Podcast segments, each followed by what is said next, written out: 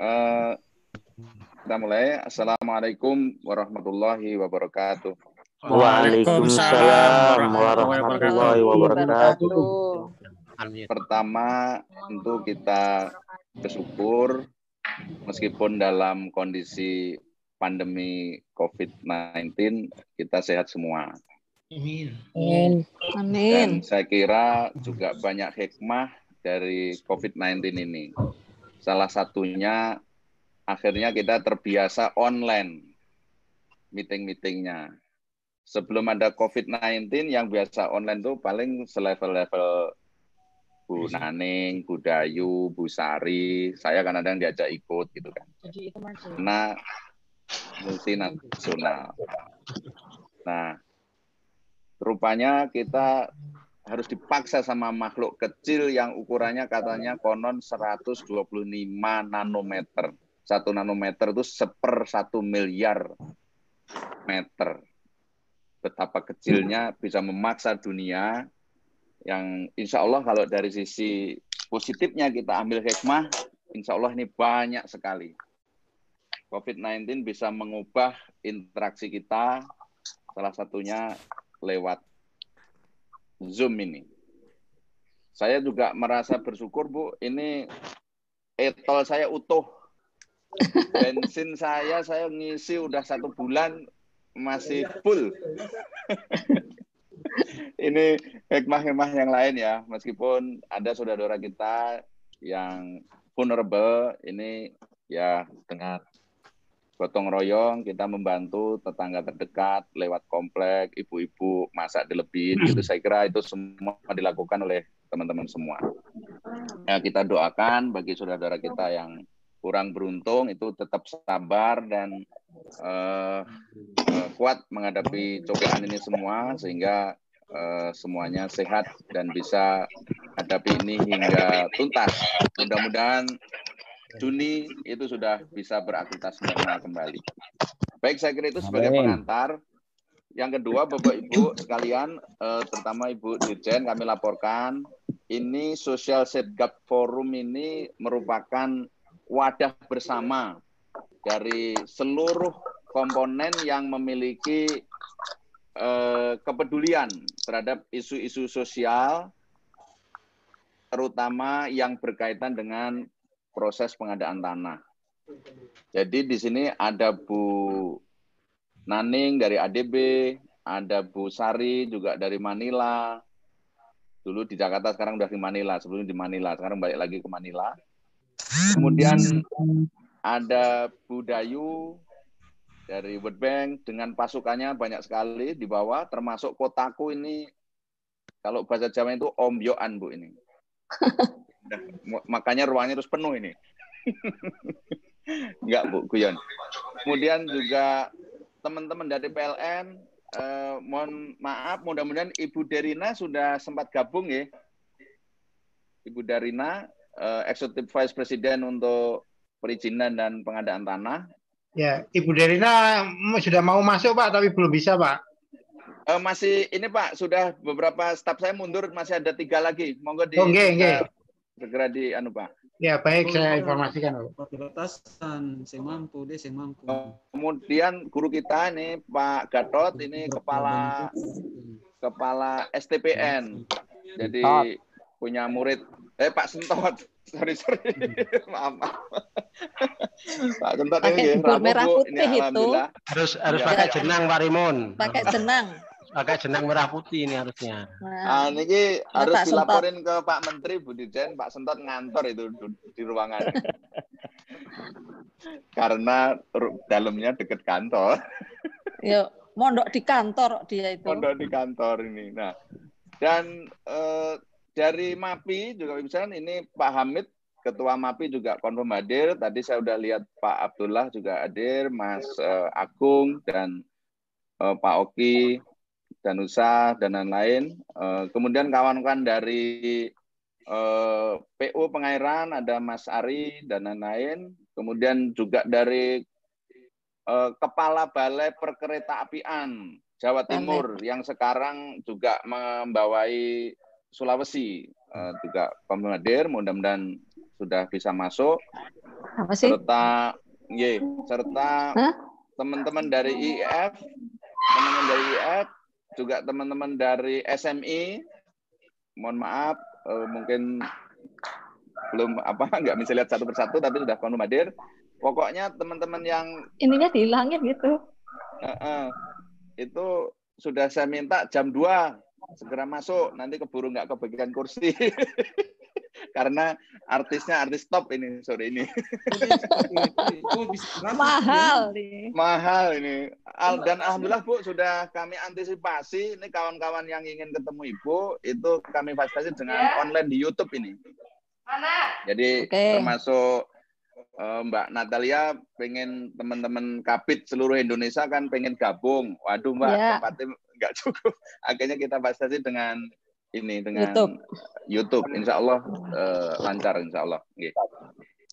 Eh, dan teman-teman semua ini konsultan ada dua jenis bu. Ada konsultan larat juga ada konsultan al amdal tapi yang concern terhadap isu sosial nggih gabung di ini.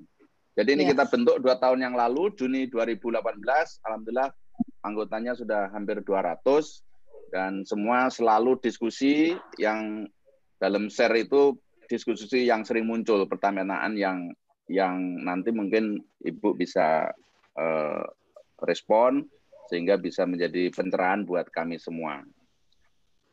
Saya kira begitu. Ini mohon maaf karena ini forum kita bersama, kita berikan kesempatan yang banyak buat ibu. Saya mohon izin dulu supaya tidak kualat. Pak Kepala SDTN tidak kami beri kesempatan nyambut, Budayu tidak, Bu Naneng tidak, Bu Sari tidak, Bu Derina tidak, semua pejabat-pejabat yang ada di sini, mohon maaf. Langsung bukan aja. tidak- langsung saja diborong Ya. sama Bu Ari Bu Dirjen. Monggo Bu, apa perlu kami Ya. tayangkan yang presentasinya atau gimana? Monggo langsung aja apa yang mau ditanyakan ke Ibu nanti sambil jalan Ibu memberikan penjelasan gitu ya Pak Rimun. Oke, Jadi Baik. saya menyapa dulu Bapak Ibu peserta yang ikut bergabung di Zoom untuk safeguard dalam rangka pengadaan tanah untuk kepentingan umum. Eh, perlu kami sampaikan bahwa eh, terima kasih dari Pak Rimun dan teman-teman dari safeguard mem- memfasilitasi kami untuk melakukan eh, audiens dengan Bapak Ibu secara Zoom. Nah, tentu waktu yang sangat ber, apa, eh, pendek ini kita manfaatkan dengan maksimal. Dan sebelumnya saya ucapkan kepada Bapak Ibu yang melaksanakan ibadah puasa, selamat menunaikan ibadah puasa. Semoga bulan Ramadan ini datang dan eh, COVID segera pergi, kita bisa bersilaturahmi dan beraktivitas kembali seperti semula. Terima kasih dan langsung saja Pak Rimun menyampaikan hal-hal yang bisa eh, kita bahas pada sore hari ini. Eh, baik Ibu, terima kasih. Yang pertama tentu teman-teman pengen tahu itu Bu, update Omnibus Law, bagaimana Oke, nasibnya? ya. Jadi Bapak dan Ibu berkaitan dengan eh, pengaturan pengadaan tanah dalam Omnibus Law eh, yang dirangkum dalam RUU Cipta Kerja, eh, kus ada sembilan, eh, kita masuk sembilan hal yang eh, disampaikan dalam Omnibus Law, yaitu mengenai pengadaan tanah. Nah, di dalam eh, Omnibus Law untuk pengadaan tanah, yang pertama tentunya kita akan melakukan beberapa perubahan materi di dalam Undang-Undang 2 2012.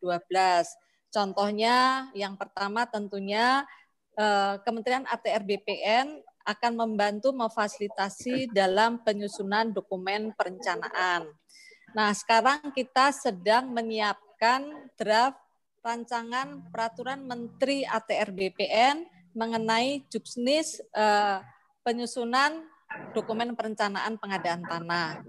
Kemudian yang kedua, eh, kita akan membantu proses eh, pengadaan tanah ya dalam hal eh, karena banyak sekali eh, objek pengadaan tanah itu masuk kawasan hutan, tentunya juga mekanisme bagaimana pelepasan kawasan hutan, mekanisme pelepasan tanah kas desa, mekanisme pelepasan tanah wakaf dan sebagainya dan termasuk aset-aset instansi pemerintah. Kemudian yang ketiga Bapak dan Ibu di dalam pasal 10 Undang-Undang 2 2012 mengenai kepentingan umum yang ada 18 item ini akan kita perluas karena untuk kepentingan pengadaan tanah kawasan ekonomi khusus, kemudian kawasan objek wisata, kemudian kawasan industri ya dan juga kegiatan uh, hilir migas ya itu termasuk uh, belum masuk dalam kepentingan umum kita akan perluas dan ke, uh, masuk di dalam undang-undang uh, omnibus law. Kemudian Bapak dan Ibu mengenai jangka waktu pelaksanaan pengadaan tanah yang dalam undang-undang ini dua tahun, kemudian dapat diperpanjang satu tahun, yang untuk PSN dua tahun. Nanti dalam eh, RUU Omnibus Law ini kita akan menetapkan penlock berlaku tiga tahun, diperpanjang satu tahun, dan tanpa adanya uh, proses dari awal. Kalau misalnya perlu ada pembaruan penetapan lokasi. Kemudian juga Eh, kita akan memikirkan bagaimana eh, mekanisme eh, jenis ganti rugi mengenai kepemilikan saham ya ini apakah nanti dimungkinkan apabila yang selama ini ganti rugi hanya dalam bentuk uang tanah pengganti ataupun relokasi tetapi bagaimana dalam proses pengadaan tanah ini masyarakat bisa sharing dalam kepemilikan saham Kemudian juga kita akan menyiapkan di sini bank tanah sebagai proses untuk uh, menjamin apa menjamin tersedianya tanah untuk pembangunan. Kemudian juga kita memfas, uh, dalam undang-undang Omnibus Law kita akan menegaskan mengenai penguasaan tanah negara yang selama ini sering uh, apa konflik antar Eh, pelaksana pengadaan tanah dengan aparat penegak hukum. Kemudian Bapak Ibu, kita juga akan menjamin ketersediaan lahan pangan berkelanjutan ya dalam hal untuk pengadaan tanah. Jadi LP2B tetap kita pertahankan untuk lahan pertanian hanya bisa dilepas lahan pertanian apabila untuk kepentingan umum ataupun untuk kepentingan negara. Kemudian juga apabila dalam proses pemberian hak pengelolaan ya bisa diberikan HGU atau hak pakai dan bisa langsung diberikan se, apa, sekaligus perpanjangannya. Nah ini yang juga nanti akan dibahas di dalam uh, eh, RU apa Cipta Kerja dan termasuk juga pengaturan pemanfaatan hak ruang atas tanah dan bawah tanah yang selama ini juga belum terfasilitasi karena dalam uh, ke depan pengembangannya seperti pembangunan Eh, MRT ya ataupun LRT kita memerlukan ruang bawah tanah ataupun ruang atas bawah tanah. Yang ini juga akan kami fasilitasi. Nah, sementara Omnibus Law belum uh, berjalan, RUU apa uh, masih ditunda, kami juga sedang mempersiapkan uh, tadi selain rapermen untuk juknis pelaks, uh, apa dokumen perencanaan kita juga akan menyiapkan revisi Pelpres 71 2012. Jadi revisi kelima ini yang akan sedang kita siapkan sambil menunggu nanti proses eh, apa undang-undang omnibus law eh, berjalan. Saya kira ini perkembangan yang ada dan juga dalam perlu kami sampaikan Bapak dan Ibu dengan adanya eh, Pelpres 47 dan 48 tahun 2020 tentang kelembagaan Menteri ATR BPN, eh, nomenklatur Dirjen Pengadaan Tanah eh, berubah menjadi Direktorat Jenderal Pengadaan Tanah dan Pengembangan Pertanahan. Jadi ke depan pengadaan tanah tidak hanya mengurusi pembebasan lahan, tetapi kita juga mempersiapkan konsep untuk konsolidasi tanah dan penyiapan rencana terbentuknya bank tanah. Mungkin ini Pak uh, Rimun sementara yang kami sampaikan kaitannya dengan Undang-Undang Omnibus Law. Baik, terima kasih Ibu. Ini mohon izin kepada Bapak Ibu sekalian. Saya sudah menyiapkan beberapa pertanyaan, kita bahas dulu. Silahkan Bapak Ibu menyimak. Saya yakin per item tadi sudah banyak pertanyaan. Silahkan nanti di chat eh, kalau antisipasi jika ternyata tidak bisa bicara langsung. Kemudian yang kedua, Bu, ini ada kasus di lapangan, ini yang ringan-ringan dulu, Bu. Ya. kan pengadaan tanah itu kan ada yang dengan empat tahap, ada yang dengan pembelian langsung. Langsung, ya. Ya, selama ini kan Ibu menjelaskan eh, yang tahap itulah empat tahap itu yang bisa konsinyasi ketika ada trouble karena di Ya. wajib ada penlock. Kemudian yang tidak penlock berarti yang pengadaan pembelian langsung, maka ketika ada trouble ya dinegosiasi sampai bisa, jika tidak bisa mentok ya otomatis harus pindah kan gitu. Ya. Nah, barangkali Ibu perlu penegasan tentang ini, Bu, karena di lapangan ternyata kita temuin ada yang meminta LO, lah itu kan sama-sama kepentingan umum, ya boleh dikonsiliasi. Masih ada terjadi demikian. Mungkin mohon penyerahan tentang ini. Ya, baik Pak. Jadi memang ada dua mekanisme pengadaan tanah. Pengadaan tanah untuk kepentingan umum berdasarkan Perpres 71 2012 dengan empat tahapan, ya perencanaan, tahapan persiapan, pelaksanaan pengadaan tanah dan penyerahan hasil. Kemudian juga di dalam pasal 121 ya 121 Perpres 71 2012 Yungto Perpres 40 tahun 2014 memang dalam rangka efektif efisiensi pengadaan tanah dimungkinkan untuk yang di bawah 5 hektar bisa dilaksanakan secara langsung ya dengan jual beli uh, atau tukar menukar atau cara lain yang disepakati oleh kedua belah pihak. Jadi disepakati oleh kedua belah pihak. Kemudian dijelaskan Pak di dalam Perkaban nomor 5 2012 dan Perkaban nomor 6 2012 yaitu tadi kalau di bawah 5 hektar tanpa tahapan Undang-Undang 2012 menggunakan penilai jasa penilai ya untuk menilai jual beli maupun tukar menukarkan adanya kesesuaian tata ruang. Adanya kesesuaian tata ruang ya.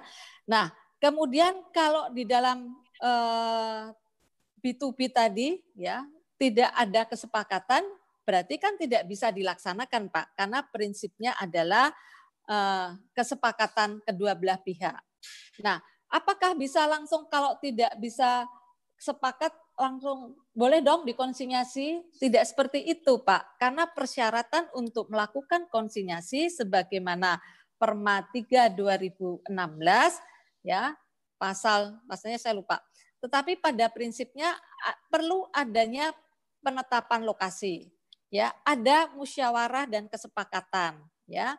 Kemudian tadi berita acara musyawarah kemudian eh, masalah keberatannya apa gitu berita acara musyawarah yang undangan juga undangan untuk musyawarah dinyatakan sudah cukup ya sudah apa namanya tiga kali dilakukan pemanggilan dan sebagainya.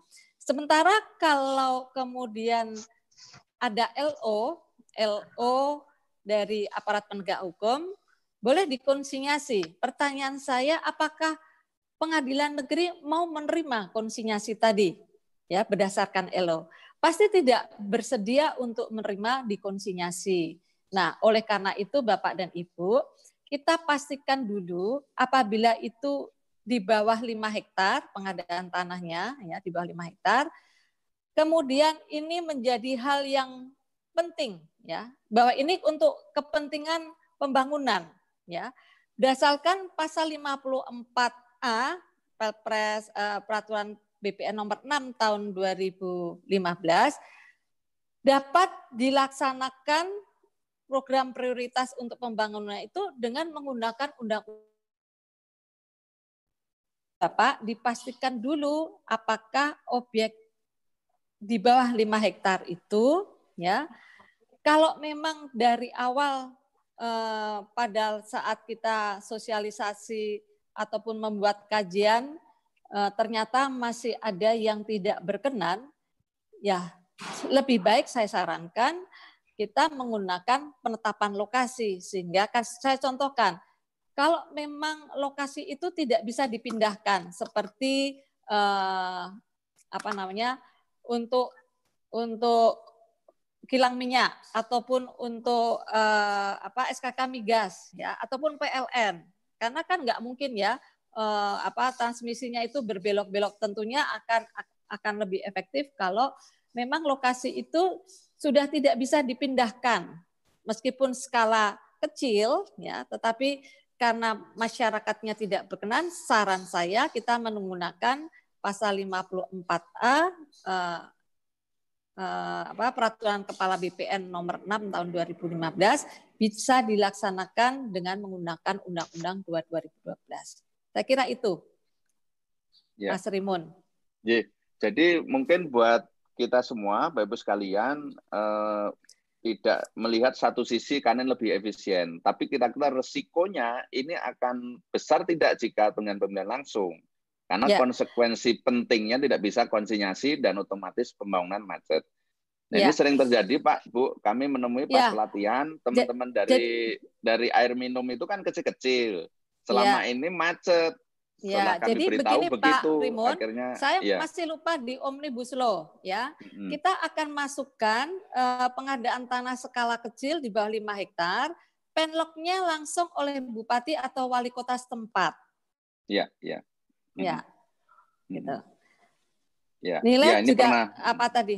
Pakai appraisal. Jadi penetapan lokasinya tidak perlu sampai gubernur, tapi di dalam eh, undang-undang Omnibus Law sudah kita masukkan eh, penlok ditetapkan oleh bupati ataupun wali kota setempat. Kalau appraisal itu sebagai benchmark saja atau harus diacu seperti seperti empat tahapan itu, Bu, given atau hanya sebagai benchmark jangan kurang dari itu. Ya, kan sebetulnya kalau di dalam Undang-Undang 2 2012 yang skala kecil ya, yang itu kan eh, dapat menggunakan jasa appraisal, dapat menggunakan jasa appraisal. Nah, tentunya kalau itu anggarannya APBN ataupun APBD, Bapak dan Ibu, eh, kan begini, banyak sekali pemerintah daerah yang menghubungi kami juga bahwa untuk mengadakan jasa appraisalnya itu mahal. Contohnya di Papua, Papua Barat, Indonesia bagian timur, untuk menghadirkan appraisal itu biayanya lebih besar daripada nilai ganti ruginya, begitu. Nah, tentunya tadi saran saya kalau itu menggunakan dana APBN ataupun APBD eh, kesulitan untuk menetapkan appraisal kan sekarang kalaupun penilai pertahanan nggak ada kita bisa memfasilitasi dengan penilai publik.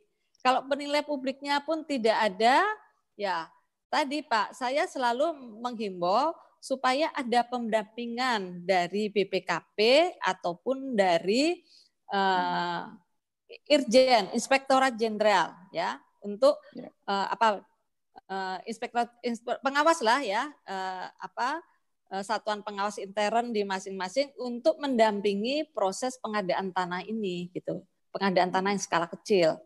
Jadi tentunya kenapa tidak pakai appraisal? Ya tentu ada kajiannya ya supaya tidak murah harjat nanti eh, menimbulkan eh, justru untuk pengadaan tanah memberikan eh, membutuhkan biaya yang sangat besar Hmm. Baik. Baik, Bu. Terima kasih. Sekali lagi, teman-teman mohon ditahan dulu biar overview-nya dapat dulu sehingga kita dapat banyak nih dari Bu nih. ya Yang ketiga, Bu, eh, juga terjadi diskusi di Social Safeguard itu bagaimana konsolidasi antara Perpres 62 2018 dengan Perpres 71 yang berkaitan dengan tanah negara. ya Karena kan di pasal 3 itu definisi tanah yang dikuasai itu kan salah satunya yang disebut kan tanah negara ya atau pemerintah Ya. dan seterusnya, BUMN, BUMD. Nah, ya sementara di sisi lain di Perpres 71 pasal 17 poin F itu kan pihak yang menguasai tanah negara Tanah dengan negara. etikat baik itu kan masuk pihak yang berhak. Artinya diberi ganti kerugian. ya Ditegaskan di pasal 23 bagaimana rinciannya, di sana ada di peraturan undang-undang, kemudian eh, ada ketentuan, ada yang berpendapat 20 tahun. Sejak ada perpres ini juga muncul, oh bisa nggak 20 tahun, ngacu aja yang 10 tahun. Nah, kemudian yang dari isu ini ada dua hal sebenarnya yang perlu kita bahas. Yang pertama, sebenarnya di Perpres 62 itu memang tanah negara atau ada kekeliruan di dalam eh, di dalam proses eh, pembuatannya itu. Yang dimaksud sebenarnya tanah pemerintah BUMN BUMD. Ya. ya Ataukah memang ada tafsir lain atau definisi lain? Itu barangkali Bu yang perlu Ya. dijelaskan Ya. Bu. Terima kasih. Jadi di dalam uh, pasal 3 ya, Perpres 62 2018 itu disebutkan tanah negara atau tanah yang dimiliki oleh pemerintah, pemerintah daerah, badan usaha milik negara atau badan usaha milik daerah.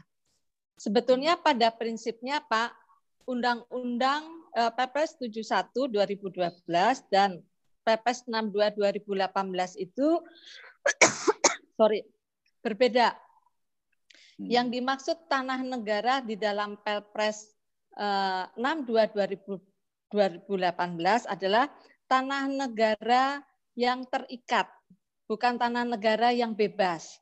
Jadi saya bedakan Pak, tanah negara eh, yang sudah terikat itu misalnya misalnya tanah kawasan kehutanan karena dia belum bersertifikat.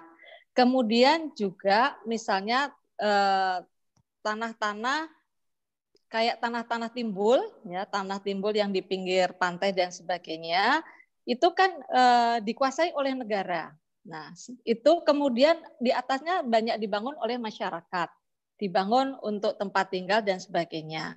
Nah, pada prinsipnya Perpres 62 2018 ini diutamakan adalah tanah yang sudah dimiliki oleh negara. Maksudnya itu tanah yang dimiliki oleh negara. Saya contohkan misalnya tanah milik PT KAI meskipun dia belum bersertifikat ya. Ground card kalau dia punya alas ground card jadi sepanjang jalur kereta api itu pasti dipastikan tanahnya PT KAI ataupun tanah kehutanan. Jadi pada prinsipnya Perpres 62 2018 itu adalah penanganan dampak sosial masyarakat untuk kepentingan pembangunan. Jadi yang di diolah ataupun yang bisa diberikan ganti rugi dalam Perpres 62 2018 adalah hanya bangunan tanam tumbuh garapan yang ada di atasnya. Karena apa? Dipersyaratkan di sini bahwa di pasal 4 masyarakat Eh, masyarakat sebagaimana dimaksud dalam pasal 3 ayat 1 memenuhi kriteria memiliki identitas atau keterangan kependudukan yang disahkan oleh kecamatan setempat dan tidak memiliki hak atas tanah yang dimakuasainya. Jadi sudah dipastikan bahwa dia hanya penggarap, gitu Pak, bukan memiliki. Kalau tanah negara dalam Perpres 71 2012 adalah tanah negara bebas dan juga tanah negara yang terikat. Dia belum punya hak, tetapi dengan ketentuan peraturan bahwa dia sudah menguasai dengan jangka waktu tertentu. Memang di dalam Perpres 71 2012 tidak dicantumkan jangka waktu, ya, tetapi dipersyaratkan tadi bisa tanah negara, eh, masuk saya, bekas hak atas tanah juga dimungkinkan dengan hak sewa dia juga dimungkinkan apabila persyaratan yang seingat saya pasal 21 dan 23 itu tidak ada makanya dimungkinkan di dalam pasal 27 dengan pernyataan penguasaan fisik yang diketahui oleh dua orang saksi yang tidak eh, ada hubungan kekeluargaan. Pada prinsipnya seperti itu. Jadi yang diatur dalam Perpres 62 2018 adalah tanah yang bukan milik uh, penggarap. Ya. Jadi saya contohkan kita sedang menggunakan Perpres 62 2018 untuk pembebasan tanah milik Kementerian Agama yang di Depok, Pak. Kurang lebih hmm. hampir uh, eh, 114 hektar gitu ya. Tetapi setelah diinventarisir, Pak, dari pemilikan tanah yang ada, ya, dari kurang lebih 4 414 kakak seingat saya yang memenuhi persyaratan itu hanya kurang lebih 16. Ya, karena apa tadi? Dengan etikat baik kan, penguasaan, kemudian KTP-nya dia ada di sana, kemudian KTP-nya dikeluarkan oleh apa uh, lurah kecamatan setempat, kemudian juga dia membayar pajak, ya, dia membayar listrik gitu dan di kesesuaian tata ruang. Contohnya juga di Probolinggo. Di Probolinggo itu ada suatu kawasan yang akan eh, apa sebagai kawasan untuk RTH akan dimanfaatkan untuk RTH tetapi dikuasai oleh masyarakat. Sudah ada perdanya bahwa sepanjang uh, pesisir pantai itu uh, jarak 100 meter tidak boleh ada hunian dan tidak boleh masyarakat membangun di situ. Tetapi kenyataannya masyarakat membangun sehingga diselesaikan dengan apa? Dengan Perpres 62 2018. Sehingga yang diganti adalah hanya tanam tumbuh bangunannya saja. Jadi Pak, kalau sudah ada penetapan lokasi dalam suatu proyek pembangunan, kita tidak bisa menggunakan Perpres 62 2018. Ya, karena eh, panitianya berbeda ya panitia meskipun penlok itu dikeluarkan oleh gubernur tetapi panitia di dalam pengadaan tanah adalah tim pelaksananya adalah uh, ketuanya dari BPN. Tetapi kalau untuk Perpres 62 2018 ketuanya uh, dari pemerintah daerah setempat.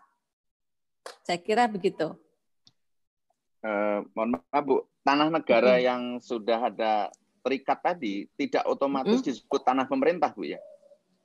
Nah, definisinya. nah, tanah bukan bukan tanah pem, ya tidak harus karena kan tanah definisi tanah negara di UPA itu kan menyebutkan kan tanah negara itulah tanah yang di situ belum ada alas hak apa pun.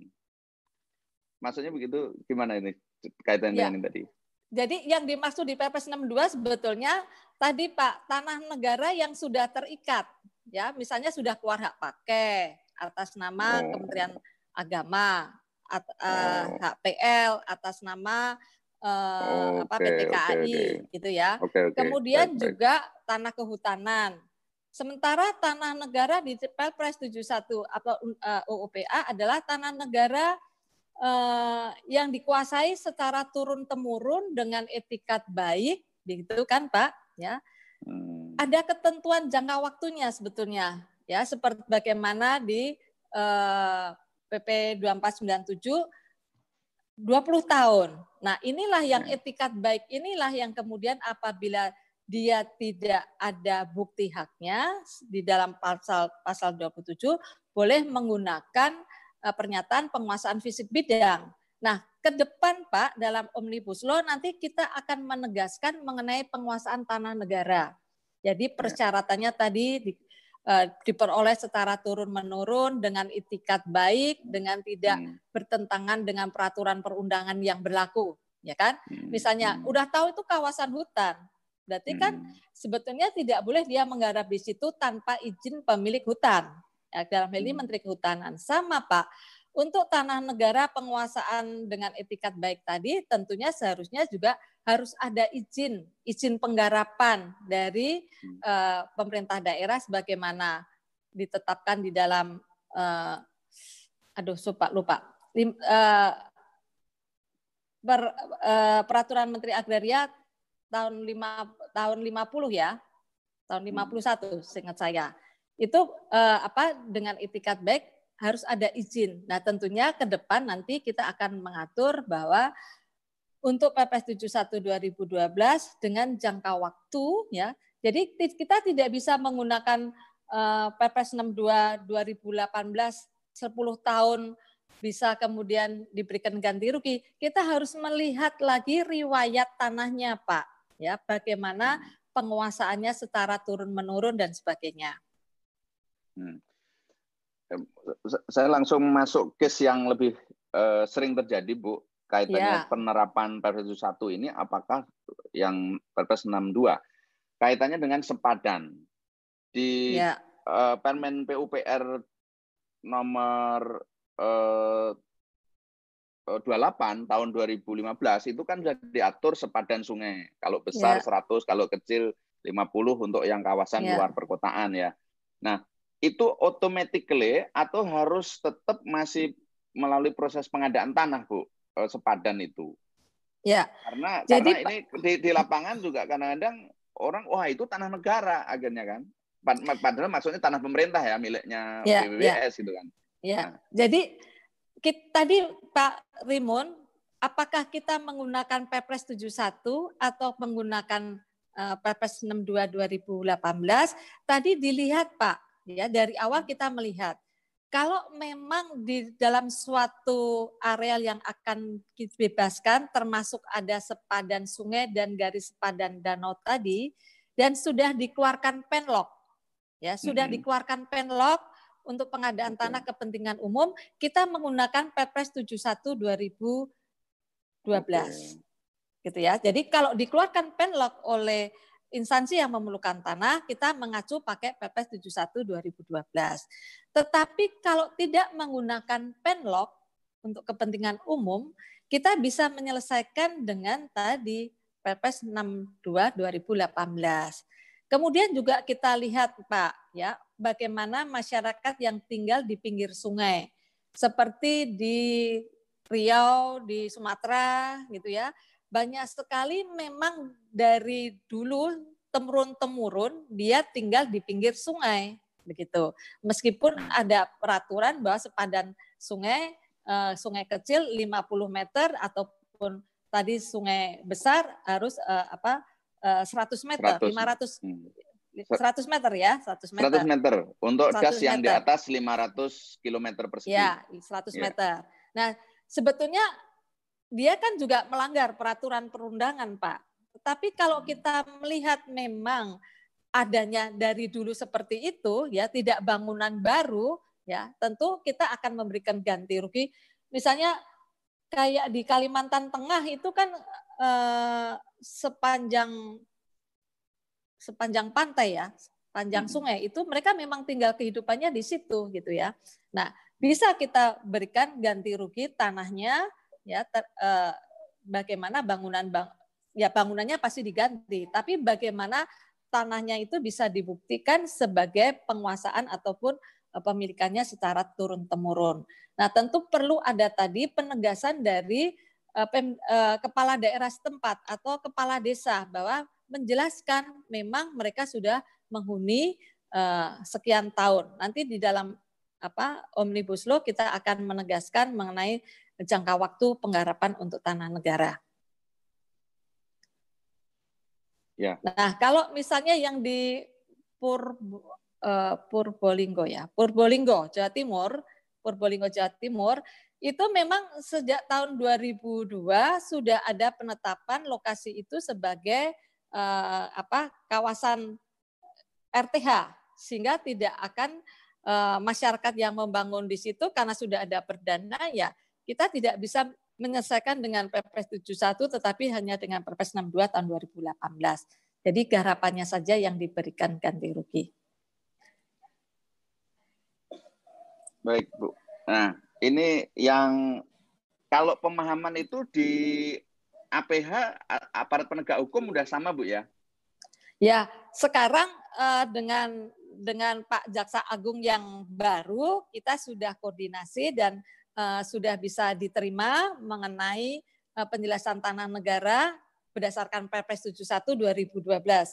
Se- sa- Sementara saat ini sudah bisa diterima oleh aparat penegak hukum.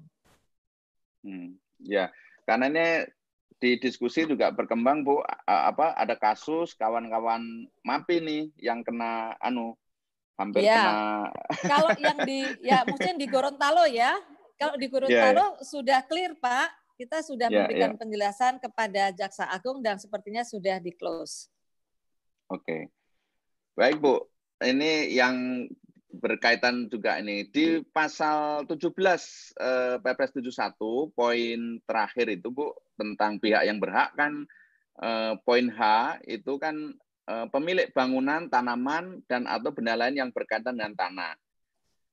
Ini konkret di di lapangannya seperti apa Bu yang mereka ini? Karena kadang-kadang ada pikiran begini, wah kalau begitu bangunannya kalau di tanah negara pakai aja pepres ini.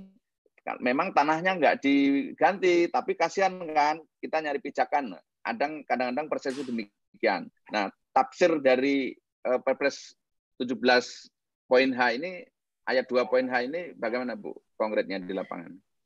Jadi Bapak, kalau tadi saya sampaikan, kalau kita sudah menggunakan penlock sesuai dengan Perpres 71 2012, kita tidak menggunakan Perpres 62 2018. Ya, jadi saya contohkan untuk pembangunan Bandara Kertajati gitu, ya. Memang di atas tanah negara, tetapi kemudian bangunan-bangunan yang didirikan tadi kurang dari 10 tahun, Pak. Ataupun yang nggak jauh dari rumah saya ini pembangunan kereta cepat Jakarta Bandung menggunakan tanahnya TNI ya tanah saluran tanah milik TNI tetapi kemudian masyarakat membangun eh, setelah penetapan lokasi keluar. Apakah hmm. mereka bisa diberikan ganti rugi? Tidak, Pak. Jadi waktu pembebasan Bandara Kertajati itu ada seribu rumah hantu. Jadi bangunan yang baru dibangun dalam waktu uh, tidak terlalu lama. Jadi begitu apa ya kayak bedeng-bedeng saja gitu ya. Semua bentuknya sama, hampir seribu rumah. Saya tanya, ini Pak, ini rumahnya siapa? Siapa yang membangun gitu? Bu, ini rumah hantu gitu. Nah, rumah hantu siapa yang milikin gitu kan? Kalau rumah hantu, hantunya suruh datang aja. Jadi kita hmm. tidak akan memberikan ganti rugi kalau bangunan itu tidak jelas kepemilikannya siapa berhubungan dengan tanahnya atau tidak, Pak. Itu yang yang selalu kita ingatkan supaya kita tidak keliru. Saya contohkan saya sebagai pelaksana pengadaan tanah untuk Bandara Kulon Progo. Sebelum penetapan lokasi keluar, jadi eh, setahun sebelum penetapan lokasi keluar, kita sudah menginventarisasi identifikasi waktu itu tanahnya kosong, Pak. Di atas tanah hmm. Pakualaman Ground itu kosong. Tetapi begitu ada rencana pembangunan Bandara Kulon Progo, ada 181 tambak yang baru dibangun. Ya. Kan saya tanya ke Pemda, apakah ada izin untuk uh, bangunan tambak? Tidak ada. Ya, saya nyari di peta citra, mereka baru dibangun sekitar satu tahun uh, apa menjelang penlok keluar. Kemudian pada saat kita turun ke lapangan, kita inventarisir, Pak. Memang kita inventarisir. Tetapi karena tadi bangunannya baru dibangun, ya, bukan tidak ada izinnya, tidak ada kesesuaian tata ruangnya di situ untuk tambah, kita tidak memberikan ganti rugi. Meskipun kita digugat, Pak, ya masyarakat hmm. menggugat keberatan untuk dibayar, tapi hasil putusan pengadilan sampai Mahkamah Agung pun uh, nol rupiah. Jadi kita tetap tidak memberikan ganti rugi atas bangunan yang sengaja, sengaja kan, sengaja dengan etika tidak baik hanya untuk mencari ganti rugi tanahnya saja, ganti rugi garapannya saja.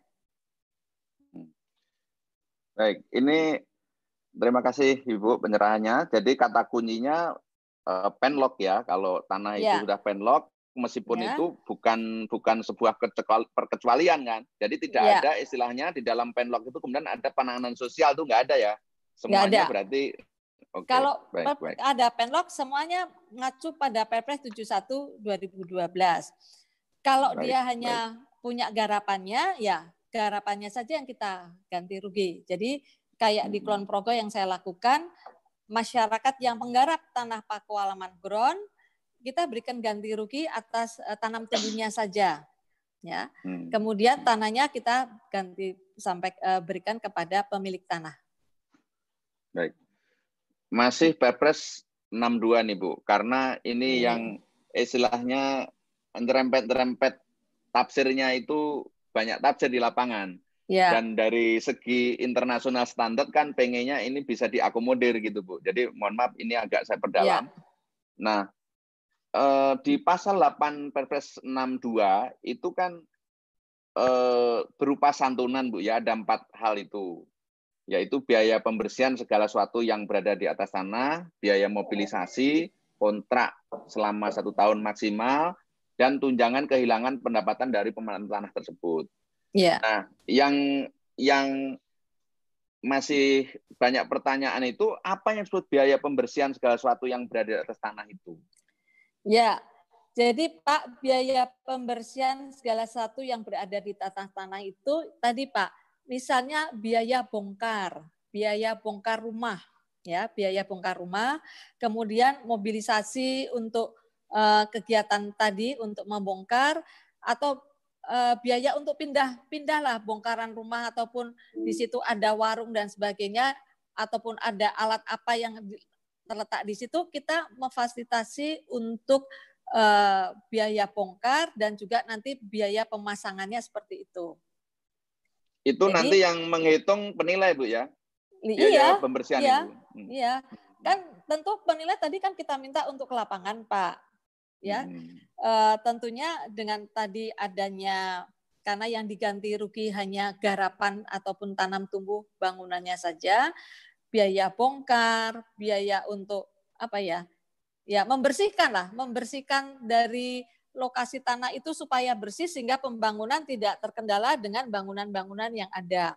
Saya contohkan di dalam Perpres 71 2012 pun kita kan memberikan jangka waktu Pak kepada masyarakat yang sudah menerima uang ganti rugi untuk membongkar. Jadi kalau yang eh, pasal 8 Perpres 62 2018 biaya pembersihan itu tadi biaya bongkar, biaya membersihkan tanah itu, kemudian mobilisasi karena mungkin Mengangkut. dia nanti akan dia mungkin kalau dia direlokasi ya, kalau pemerintah menyiapkan relokasi ya tentunya kan biaya bangunannya untuk membangun lagi enggak enggak kita siapkan, tetapi setidaknya tadi apabila Bekas-bekasnya pindah- ya. ya dia pindah ke tempat lain gitu tadi kita fasilitasi dan kita memberikan uang sewa ya paling lama 12 bulan atau tunjangan kehilangan pendapatan dan pemanfaatan tanah. Misalnya dia hanya supir taksi ya yang mangkal di situ ya bikin gubuk dan sebagainya. Nah, itu kan eh, ataupun ada warung warung kopi ya, warung apa kayak hmm, apa namanya penjual nasi dan sebagainya, jual soto di situ. Nah, itu kita akan berikan eh, tunjangan kehilangan pendapatan dari pemanfaatan tanah itu. Nah, Bu, eh, ada kasus begini. Cuman 25 kakak kecil. Kalau aturannya kan gubernur bisa delegasi ke bupati. Ya, Ada ada pertanyaan dari proyek proponen itu dari apa itu nggak cukup diselesaikan aja oleh instansi biar murah? Apa harus dibentuk oleh tim gubernur atau delegasi tim bupati itu? Pengertian turun katakanlah bupati wali kota itu apakah bisa langsung dikerjakan sendiri oleh instansi atau tetap berupa tim? ya. Dalam Perpres 62 2018 tetap harus dengan tim, Pak. Ya, tim yang dibentuk oleh gubernur ataupun yang didelegasikan kepada bupati. Karena Oke. apa? Masyarakat tadi kriteria masyarakat yang menduduki eh, menduduki tanah di situ kan Pemda yang tahu, Pak. Ya, Hmm. apakah si A, si B, si C. Kalaupun instansi sendiri yang menyelesaikan, apakah di situ memang pemi- eh, pe- apa eh, dia tinggal di situ, alamatnya di situ gitu. Ya mohon maaf Pak, seperti kita menyelesaikan di eh, pengadaan tanah untuk LRT yang di Bekasi. Itu tanahnya milik Adikarya, tapi bangunan permanen, garapan dan sebagainya itu milik masyarakat. Nah, masyarakat yang mana gitu Pak? Kita kita kan harus ada pendataan dari kependudukan eh, mungkin di situ sudah dibentuk RT dan sebagainya. Nah, itu kan tanggung jawabnya ada di pemerintah daerah. Kemudian yang menyeleksi apakah dia memang penghuni di situ atau hanya sementara karena yang terjadi Pak KTP-nya bukan misalnya yang di eh, Bekasi KTP-nya bukan KTP Bekasi Pak dia ya. Hmm. KTP-nya KTP-nya masih KTP Medan, dia hanya sekedar numpang di situ ya. Jadi mohon maaf kebanyakan ya saudara-saudara kita yang di Sumatera Utara itu yang leb- yang berani gitu. Sementara KTP-nya bukan KTP setempat begitu, Pak. Sama sama sana Bu, Sampang Bu, Madura. Nah, gitu ya pokoknya ya itu ya. Dia berani gitu. Nah, tentunya juga eh, apa kon- konflik internal dalam eh, apa lokasi itu nanti akan supaya ada penengahnya itu adalah instansi eh, pemerintah daerah karena dia yang tahu persis, dia yang tanggung jawab mengenai eh, apa namanya tahu penghuni masyarakat di situ gitu. Jangan sampai nanti ya kalaupun tadi dia tidak punya KTP setempat eh, kepala apa kepala kelurahan, kepala desa ataupun lurah bahwa memang memang dia sudah tercatat di sana sebagai eh, apa ya penghuni di sana ya itu bisa direkomendasikan tanpa ada rekomendasi dari pemerintah daerah setempat, kita tidak bisa memberikan ganti rugi. Jadi kata kuncinya berapapun tetap itu berupa tim ya, ya, ya? koordinasi okay. oleh tim, ya. Baik Bu, ini Perpres 62 saya yang terakhir untuk pendalaman. Ya. Ke depan bagaimana Bu? Ini kan itu kriterianya cukup berat lah bagi masyarakat. Harus KTP setempat kecamatan setempat, kemudian harus 10 tahun minimal berturut-turut gitu kan. Ya. Nah, bagi eh, saudara-saudara kita warga bangsa juga sebenarnya kan yang belum beruntung mungkin betul-betul karena kemendesakan keberadaannya dia harus masih numpang di tanah negara ya tanah pemerintah uh, uh, tanah Pemda dan sebagainya. Akhirnya kan bagi yang tidak masuk kriteria itu kan dulu Pemda masih punya itu aturan saya lihat itu kayak di Bekasi, di Kerawang, di Kota Bekasi itu ada namanya uang kadedeh, uang uang eh, apa namanya eh, pengasih macam-macam lah. Yeah. Dia bisa membuat SK bupati yeah. gitu. Kami pernah yeah. Kalimalang itu. Akhirnya oleh gubernur membuat aturan sendiri bisa lah berbasis itu akhirnya yeah. bisa memberikan uang kadedeh tadi. Nah, karena ada perpres ini akhirnya kan tidak punya patokan hukum. Akhirnya terjadilah kita lihat penggusuran di mana-mana karena tidak masuk kriteria mana pun tadi. Ini ke depan nah, bagaimana Bu kira-kira ya, jadi tadi Pak, kan eh, bagaimana kita minta kepada Pemda itu sebagai tim Pak. Jadi hmm. Pemda itu akan membuat mengevaluasi kondisi di lapangan dan merekomendasikan itu ya. Istilahnya kan merekomendasikan. Apakah itu dengan tadi ganti rugi sesuai dengan appraisal terhadap bangunan dan garapan yang ada ataupun dengan tadi uang santunan atau kadede hmm. dan sebagainya. Tadi yang merekomendasikan Pemda Pak, sebetulnya di dalam Perpres 62 2018 itu uh, mudah kalau ini tidak di apa tidak di, bisa dipenuhi ya karena yang uh, seperti di UII Depok itu sebagian itu bisa diterima ya untuk diberikan ganti rugi, sebagian dia melakukan uh, apa dengan rekomendasi dari kepala daerah uh, wali kota Depok okay. untuk diberikan santunan begitu iya, Pak iya. gitu. Jadi meskipun tidak punya KTP setempat, iya, tidak 10 tahun. Iya, okay. jadi itu Baik. makanya diperlukan Baik. dari Pemda, Pemda yang merekomendasi apa dalam bentuk apa nanti yang diberikannya gitu loh, diberikan kepada hmm. yang bersangkutan gitu. Ataupun kalau tidak memenuhi persyaratan dan sebagainya hanya di itu ya law enforcement kan gitu. Hmm. Baik, baik. Penegakan hukum yang jalan gitu Pak. Dan penegakan hmm. hukum ya kita serahkan kepada uh, pemerintah daerah yang bertanggung jawab begitu. Karena untuk segi pengamanan dan sebagainya kan ada di mereka gitu. Hmm. Baik Bu, pindah ke Perpres 71 yang sering dibahas. Di Perpres 71 pasal 17 itu dari delapan pihak yang berhak itu yang di lapangan ada, tetapi belum terakomodir itu para buruh tani, penggarap, eh, buruh pabrik, restoran, ataupun toko, dan sebagainya. Nah, itu kan faktanya dia kehilangan sebenarnya. Justru kena dampak yang paling paling berat lah karena kehilangan pekerjaan sebenarnya. Tapi dia ya. bukan owner, bukan pemilik. Ya. Nah, ini bagaimana Bu anunya eh, pandangan pemerintah tentang ini ke depan atau barangkali sekarang Ibu sudah memikirkan solusinya itu? Ya. Jadi Pak, sebetulnya dalam Perpres 71 2012 itu dimungkinkan ganti rugi eh, apa dalam bentuk lain ya, dalam bentuk lain. Eh, saya contohkan kita menyelesaikan uh, perluasan kantor gubernur daerah istimewa Yogyakarta, Pak. Ya, hmm. lokasi yang dibebaskan ternyata di situ ada pertokoan, ada apotek, ada ada klinik dokter, klinik dokter dan sebagainya.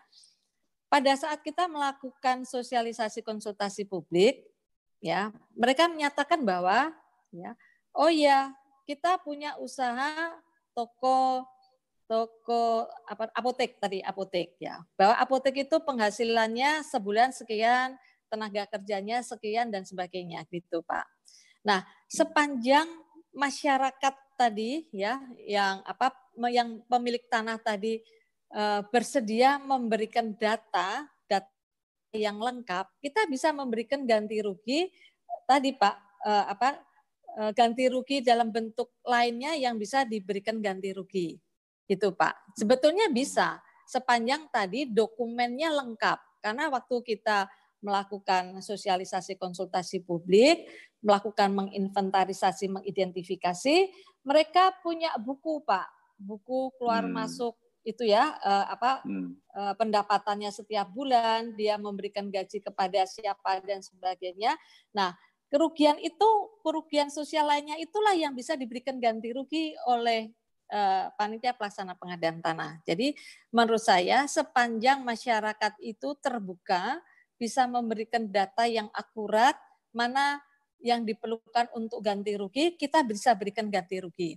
Waktu di Kulon Progo kebetulan saya sebagai pelaksana, Mas ada hotel Pak, ada hotel, ada AC, ada uh, yang terdampak begitu ya. Uh, tapi kan kalau untuk barang bergerak kita tidak bisa memberikan ganti rugi. Ya, tapi tadi kehilangan uh, apoteknya, kemudian pegawainya harus di uh, apa di apa namanya diputus hubungan kerjanya.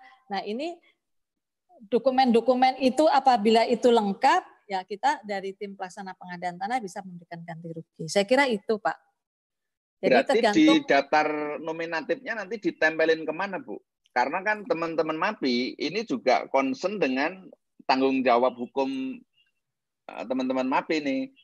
Nah, itu kan nah, kalau nanti kan diberikan kan, kepada mereka, teman -teman mereka kan tidak diatur oleh uh -uh. Pak, Infant, MAPI itu kan hanya, hanya menerima dari daftar nominatif kita, Pak. Daftar nominatif ya. pada saat Satgas B turun, yang melakukan inventarisasi identifikasi kan Satgas B, Pak. Jadi hmm. Satgas B sudah mengakomodir tadi, Pak, kondisi di lapangan. Oh iya, ini uh, ada klinik gitu, uh, apa pegawainya sekian, pendapatannya okay. sebulan sekian, gajinya sekian data itu diberikan kita kita yang menginventarisir dokumen-dokumen itu oleh Satgas B. Hmm. Kemudian hmm. itulah yang sebagai dasar daftar nominatif peta bidang yang kita keluarkan. Nah, okay. kemudian tinggal appraisal nanti yang menilai dengan dokumen data yang ada. Permasalahannya, Pak, Satgas B turun ke lapangan, kadang-kadang tadi karena masyarakat itu merasa tidak setuju dari awal karena tadi sosialisasi konsultasi publik dalam tahapan persiapan tidak dilaksanakan dengan baik, makanya akhirnya mereka keberatan untuk membuka dan ujung-ujungnya tidak bersedia untuk uh, di, apa, dibebaskan seperti itu. Tetapi kalau dalam tahap perencanaan di dalam tahap sosialisasi konsultasi publik tahap persiapan itu dilaksanakan dengan baik, itu bisa kita akomodir, Pak. Gitu. Baik. Karena Baik Bu, terima kasih. Ini ya. sangat sangat penting sekali. Klunya udah dapat Bu. Berarti ya. nanti kita perbaiki teman-teman ini juknis yang kita sedang siapkan itu di pengadaan ya. tanah apa dokumen ya. perencanaannya. Dokumen perencanaan pengadaan tanah. Ya. ya, masuk di situ nanti teman-teman Satgas B bisa memasukkan di Danom maka MAPI ya. aman. Ya. ya. Baik, ya. baik. Baik Bu, terima kasih itu. Mudah-mudahan teman-teman mencatat ini. Nah, ya. kemudian yang berikutnya Bu, uh, ini ada kasus juga Bu, kawan-kawan itu saya nggak sebut jenisnya ya supaya aman ini karena live ya. ya. Pokoknya awalnya kan itu eh, belum masuk menjadi kawasan kepentingan umum okay. karena syarat-syarat persyaratannya belum turun lah ya izin-izinnya, ya. surat-surat pengesahan tentang itu. Maka ditempuhlah pengadaan dengan pengadaan langsung. Nah, di akhir ternyata mentok ini, negosiasi mentok ini mentok punya pikiran lah, wah kalau gitu sisanya ini dipenlokan aja supaya bisa konsinyasi. Apakah yang cara demikian ini dimungkinkan gitu Bu? Di dalam satu bidang ada dua uh, pendekatan, kemudian uh, nanti mungkin harganya kan juga akan berbeda. Kira-kira potensi ya. sosialnya juga bagaimana? Terima kasih. Iya, baik Bapak. Jadi Eh, dalam suatu proyek pengadaan lahan, pembebasan lahan yang diinisiasi oleh pihak swasta mungkin ya ataupun pihak ketiga, kemudian dilaksanakan secara B2B. Contohnya untuk pembangunan Bandara Kediri, Pak. Bandara Kediri, ya kita sudah uh, inisiasinya adalah PT Gudang Garam, ya mereka akan memfasilitasi untuk pembangunan bandara dengan pembebasan lahan yang dibiayai oleh uh, Gudang Garam. Mereka melaksanakan B2B dulu, Pak, ya kurang lebih kurang lebih 300 hektar. Tetapi kemudian uh, karena kebutuhan yang 350 hektar masih tersisa satu setengah hektar, Pak satu setengah hektar tidak bisa ya karena apa ternyata di situ tanah kastisa di situ ada uh, bangunan sekolahan SD negeri dan ada bangunan minta uh, milik uh, Pemda dan instansi pemerintah lainnya mereka tidak bisa dengan B2B Pak ya dan ada 16 uh, bidang lah ada 16 bidang nah kemudian yang bersangkutan karena mentok ya karena dan lokasi itu adalah runway. Kalau bandara nggak hmm. ada runway-nya kan bukan bandara namanya Pak. Sehingga lokasi itu kan tidak bisa dipindahkan lagi. Ya. ya dengan ya, ya. dengan memohon izin kepada Menteri ATR BPN, sisanya hmm. boleh nggak menggunakan Undang-Undang 2 2012. Jadi kita hmm. melihat Pak, sepanjang itu kepentingan umum, lokasinya hmm. tidak bisa dipindahkan lagi, kita akan fasilitasi dengan menggunakan Undang-Undang 2 2012. Hmm. Ya. ya. Jadi kita sudah ada rekomendasi Pak, kita memberikan hmm. rekomendasi.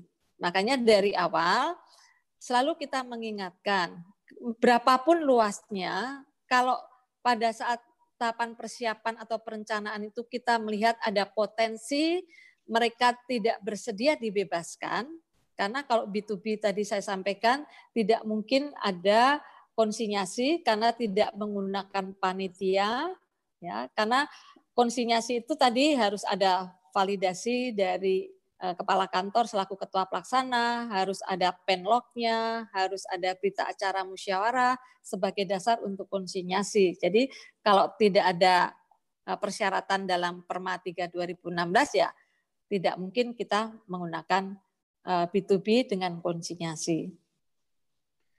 Baik, terima kasih Bu penyerahannya. Bapak Ibu sekalian, teman-teman, silahkan siap-siap untuk bertanya. Saya tinggal dua pertanyaan terakhir, nanti setelah itu kami buka untuk sesi tanya jawab dengan Ibu. Nah ini yang ke-10 Bu, nih catatan saya ini. Mm -hmm. Aduh, mohon maaf Bu, jadi saya seperti mm -hmm. menguji Ibu ini. Ya, nggak apa-apa. Nanti diberi gelar honoris causa aja dari SSN. Amin. uh, begini Bu, ada kasus juga begini nih. Pemda itu ingin memindahkan warganya karena berada pada posisi yang kurang aman, sering longsor, kena banjir dan seterusnya. Nah, belilah tanah, tanah B2B biasa. Nah, tapi kemudian ini kan ada ada melibatkan pihak donor melakukan due diligence study. Wah, gimana nih bener nggak nih pengadaan yang seperti itu? Jadi ini definisinya bingung. Itu termasuk kepentingan umum nggak? Kalau pemukiman MBR kan yang di di di pasal 10 Undang-Undang Nomor 2 itu kan MBR yang bertingkat yang masuk yang masuk anu yang masuk kepentingan umum. Kalau hanya pemukiman sedikit ini cuma tiga hektar bu anunya tanahnya itu kurang lebih tiga hektar apa kurang di bawah dari lima hektar. Apakah ya. dengan yeah. pengadaan yang B2B tadi bahkan tidak pakai appraisal, Bu? Kebetulan oh orangnya cocok kok sudah sudah seneng kok dengan harga segitu. Nah, dalam kasus seperti ini gimana? Dari pemeriksa amankah? Dari yang lain-lain amankah? Ya. Jadi, Pak, kalau Pemda memindahkan warga dari lokasi pemukiman berbahaya ya karena rentan longsor banjir, ini kan pengadaan tanah dalam keadaan khusus ya, Pak ya dalam pasal 49 Undang-Undang 2 2012 itu dimungkinkan ya bahwa uh, pemerintah daerah untuk mengantisipasi keadaan uh, bencana bisa melakukan pengadaan tanah ya. Kemudian pengadaan tanah itu apakah dilakukan setara b atau dengan penetapan lokasi? Ya, memang seharusnya karena ini untuk relokasi bencana gitu, seharusnya pakai penetapan lokasi, Pak. Karena apa? Lokasi yang akan di dijadikan hunian tadi tentunya kan harus bebas juga dari rawan bencana. Ya, tentunya kita harus melihat adanya kesesuaian tata ruang. Apakah tata ruang tanah pengganti itu juga sudah uh, aman ya. Bukan lokasi uh, seperti likuifaksi dan sebagainya. Apa zona merah? Seperti ini kegiatan di Palu yang kita lakukan seperti itu, Pak. Pemerintah hmm. daerah melakukan secara B2B sendiri gitu. Padahal sebetulnya uh, kita sudah ada penlok yang dikeluarkan gubernur sebagai lokasi untuk hunian tetap, hunian tetap untuk relokasi untuk relokasi. Nah, tentunya dilihat tata ruangnya. Kalau memang tata ruangnya diyakinkan diyakini Pemda itu tidak rawan bencana dan masyarakatnya setuju dengan nilai eh, apa secara B2B, ya silakan saja, gitu, silakan saja. Nah, pertanyaan saya dengan menggunakan anggaran APBN APBD tadi pasti harus dipastikan bahwa tidak ada moral hajat di situ ya sehingga saran saya meskipun B2B masyarakatnya bersedia ada pendampingan dari pihak inspektorat ataupun BPKP setempat Pak supaya tidak ada masalah di kemudian hari. Karena ini dibeli dari uang APBD ataupun APBN tentu harus disertifikatkan kepada pemerintah daerah. Nah, pertanyaan saya, apakah nanti akan diproses HPL-nya atas nama Pemda atau hak pakai?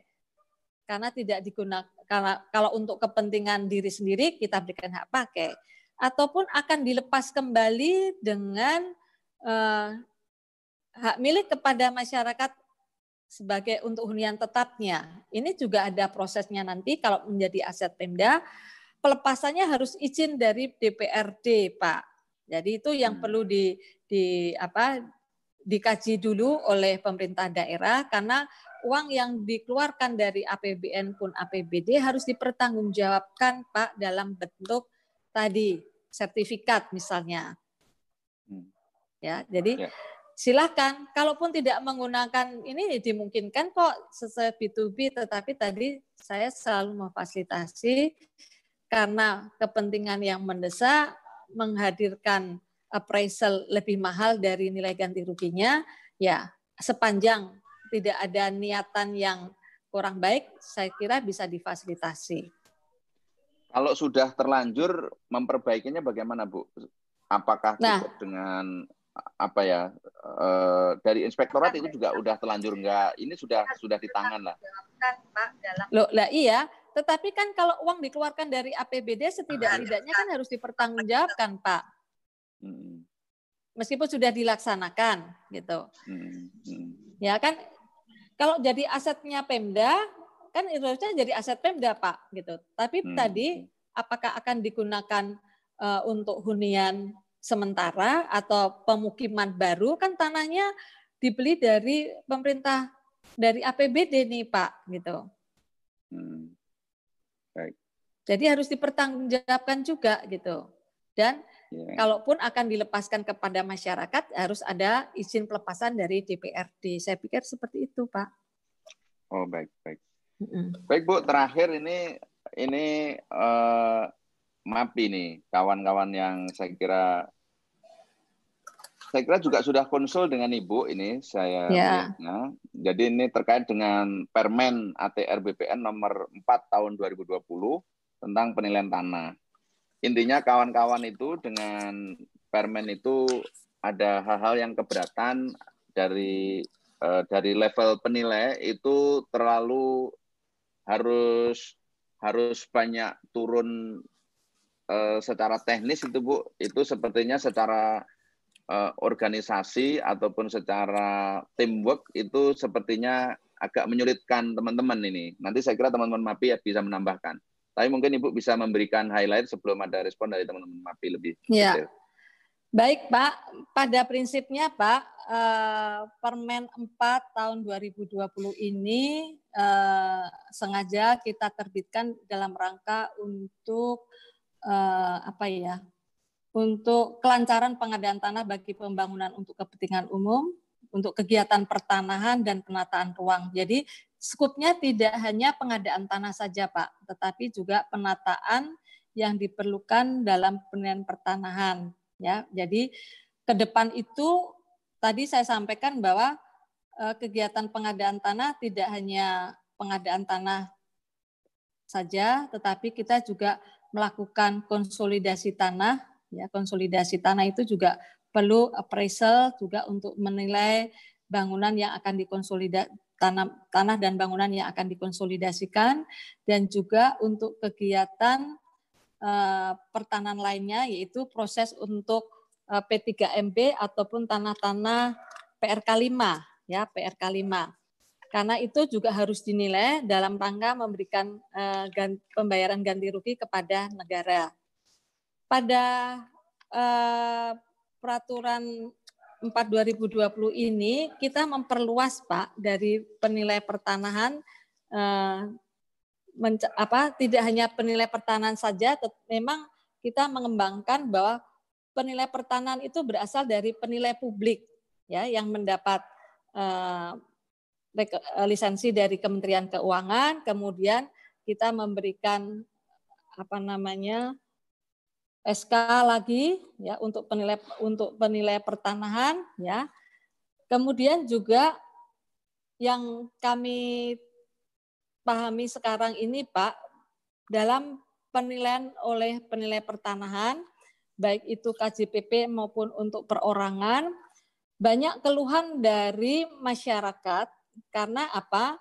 Yang hadir di lokasi itu uh, hanya petugas. Ya. Apakah saya kita tidak tahu apakah petugas itu tentunya harus diberikan uh, apa namanya surat tugas, apakah yang diturunkan di situ mempunyai ilmu mengenai penilaian tanah atau sudah mengikuti uh, kegiatan lisensi untuk mendapat lisensi penilaian publik dan sebagainya ya Pak. Nah, Kemudian juga eh, dalam pelaksanaan pengadaan tanah itu kita sering eh, tidak bisa memberikan penjelasan kenapa bangunan tanam tumbuh ini dinilai senilai ini gitu ya. Kemudian juga dalam suatu kegiatan proyek eh, baik itu kegiatan yang bersebelahan dalam suatu lokasi yang sama nilainya dari penilai A dan penilai B berbeda berbeda dan jauh sekali. Nah, ini tentunya juga kita perlu mendapatkan penjelasan dari penilai pertanahan tadi, bagaimana mekanisme penilaiannya ataupun eh, pada saat di lapangan itu pun kita juga penilai sudah mendapat eh, apa ya penugasan ya misalnya ini aku lihat aja si Pak Si ya Pak Si Wiryadi nih domisilinya di Solo misalnya, gitu kan.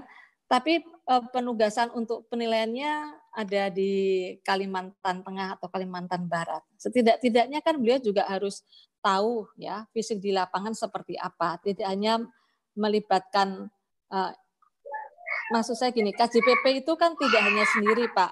Di situ punya staf, di situ punya petugas penilai yang punya lisensi gitu tidak sendiri. Nah tentunya tim KJPP inilah yang diminta untuk turun gitu. Setidak-tidaknya seperti itu. Saya uh, menyampaikan juga bahwa pembahasan untuk uh, Permen ATR BPN nomor 4 tahun 90 uh, 2020 ini kita sudah bahas dengan MAPI juga Pak. Waktu zamannya Pak Sentot ini ada Pak Sentot, masih ingat ya kita membahas dengan teman-teman di MAPI dan juga dari eh, Kementerian Keuangan, P2PK, untuk membahas eh, permen ATR BPN berkaitannya dengan penilaian pertanahan. Eh, mungkin ada Pak Pak Ari Pardananto bergabung nggak ya? Ini Pak Direktur nih. Pak Ari ada nggak ya? Pak Direktur Penilaian, Bu ya?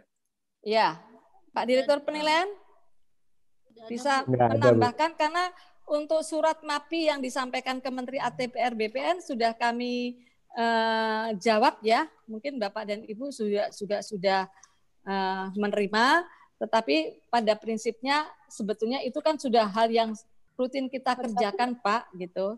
Jadi Hmm. Tim Asubdit Ya. tim ada. Hari ada nggak ya? Ada, ada Bu. Nah, direktur penilaian Bu ya. Ada, Ya. ada, ada. Izin, Direktur. Ada, monggo Oh, Pak ada. Ari.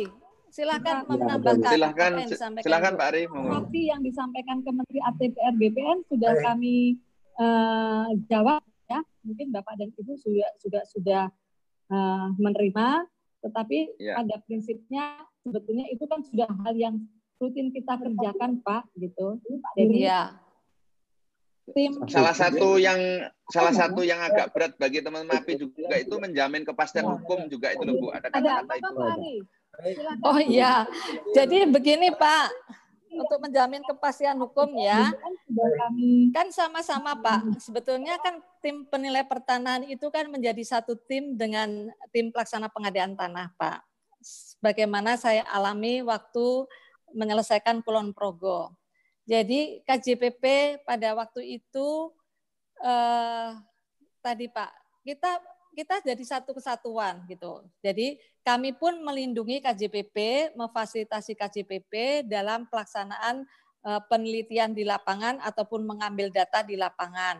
Masalah pengamanannya juga kita bantu, kita jamin. Kemudian juga setiap minggu kita selalu konsultasi, eh, koordinasi dengan penilai apa hambatan-hambatan di lapangan. Kemudian pada saat kita melakukan musyawarah pun juga mendampingin, tidak hanya musyawarah Pak, sampai dengan validasi pembayaran pun itu KJPP eh, membantu kita. Karena apa?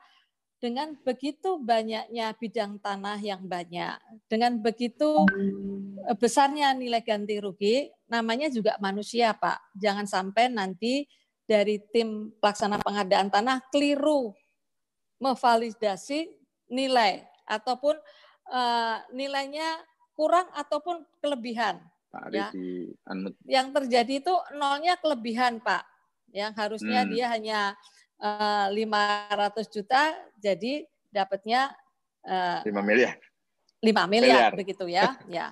Ya, ya. Ini terjadi karena apa Pak? Begitu kita setelah selesai pembayaran kita evaluasi, pihak KJPP menyampaikan ke kita gitu, Bu, saya keliru ya, saya keliru ada kelebihan bayar kepada masyarakat senilai kurang lebih 500 juta gitu.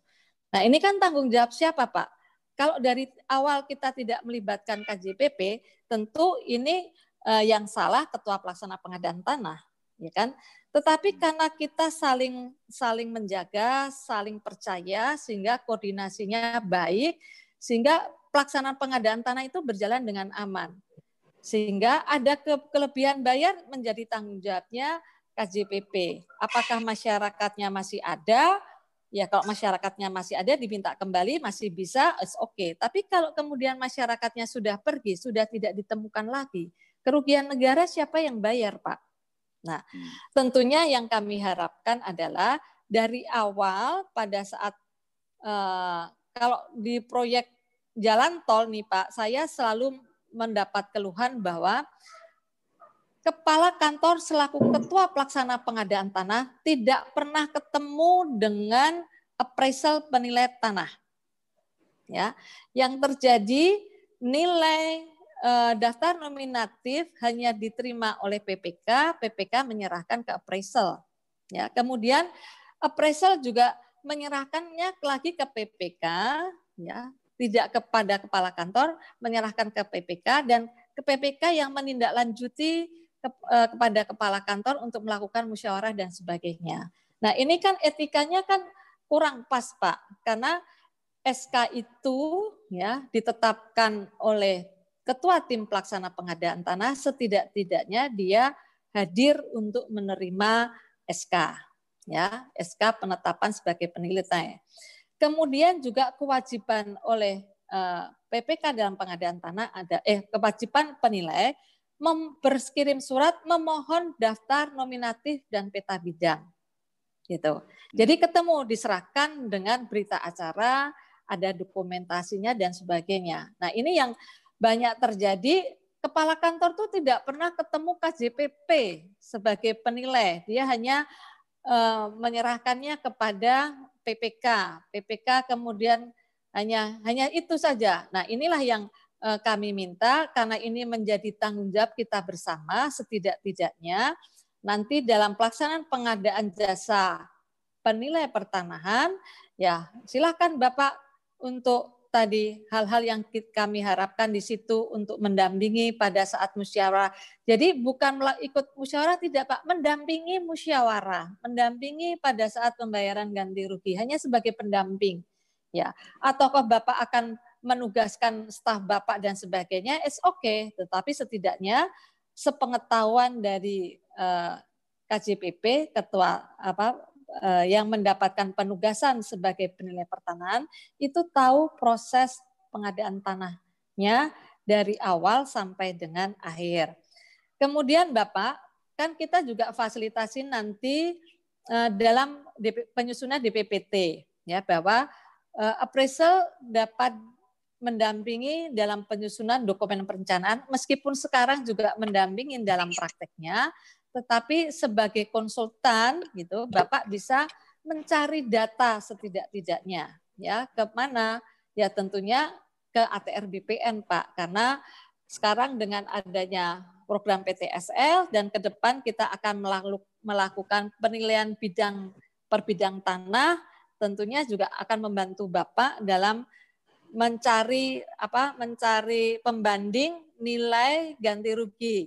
Termasuk juga misalnya ada transaksi jual beli tanah ya itu datanya ada di BPN semua sehingga uh, saran kita karena kita sebagai mitra kerja uh, kita terbuka untuk memberikan memfasilitasi untuk uh, penilai pertanahan berkoordinasi dengan BPN dalam menginput data awal untuk pembanding dalam rangka penilaian pertanahan untuk pengadaan tanah. Pak Ari, silakan Pak Ari. Baik, izin Ibu Dirjen, eh, ya. pimpinan menyambung apa yang disampaikan Ibu sudah lengkap tadi. Intinya Permen 4 2020 muncul dengan dasar tim daftar inventarisasi masalah yang kita kumpulkan se-Indonesia. Jadi problem-problem penilaian tanah dalam rangka pengadaan tanah kita kumpulkan lalu kita tuangkan dalam peraturan menteri ATRBN. Tidak hanya pengadaan tanah, boleh, tapi boleh. juga kegiatan penilaian dalam rangka kegiatan pertanahan lainnya.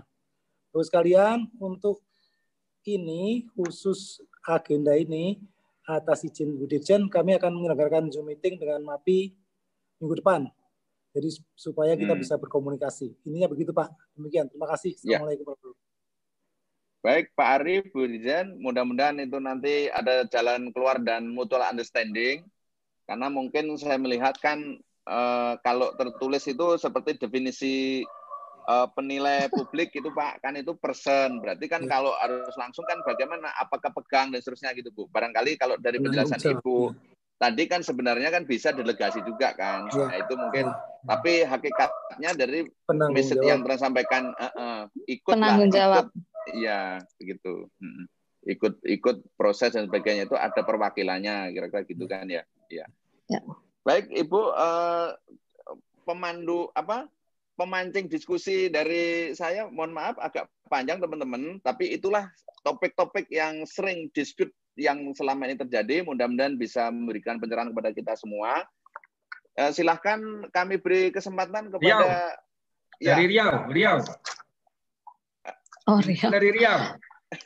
Oh, Pak Kapel. Ya, dari MAPI udah boleh, Pak. Dari boleh. Riau izin. Ya, mangga mangga, mangga Pak. Ini dari kan, kantor kepala kantor atau dari Pak Kanwil? Pak Kanwil. Oh, Pak Kanwil. Oke, terima kasih. Assalamualaikum warahmatullahi wabarakatuh. Waalaikumsalam warahmatullahi Ibu Dirjen yang saya hormati dan semua peserta Fitcon yang berbahagia. Ada kasus di Riau di Jalan Tol Pekanbaru Dumai, Bu Dirjen. Pertama, di penlok pertama, kami ini ada dua penlok. Jadi penlok pertama, dua satu bidang tanah dimiliki oleh dua kepemilikan, yang satu BMN, yang satu masyarakat yang BMN belum sertifikat, yang masyarakat sudah sertifikat. Sesuai dengan surat edaran dari Bu Dirjen bahwa tanahnya tetap dinilai, tetapi dikonsinyasikan, sedangkan bangunan dan tanam tumbuh itu dibayarkan. Nah, penlok kedua kami laksanakan itu, Bu. Tapi penlok pertama, waktu ketuanya para kepala kantor, itu tidak dilaksanakan. Sehingga ada dua bidang tanah saat ini tidak bisa dieksekusi. Karena bedanya kebijakan antara penlok pertama dan penlok kedua. Mohon Ibu penjelasannya. Kemudian kedua, lurah anggota panitia pengadaan tanah mengundurkan diri, Bu. Nah, itu bagaimana Bu penjelasannya, Bu? Mohon terima kasih Ibu Dirjen. Jadi Pak, ya kan kalau penlok pertama ada kedua ada kedua ada dua pemilikan ya tanahnya milik BMN belum bersertifikat dan tanah masyarakat sudah bersertifikat begitu kan Ya. berarti kan dalam satu bidang tanah Dimiliki. ada dua pemilikan Betul. sebetulnya kan rekomendasinya kan kalau ada dua kepemilikan kan dikonsinyasi Pak Ya, betul. Nah, itulah harusnya dikonsinyasi. Kita melihat bangunannya punya siapa? Masyarakat. Makanya bangunannya silakan diberikan ganti rugi. Boleh.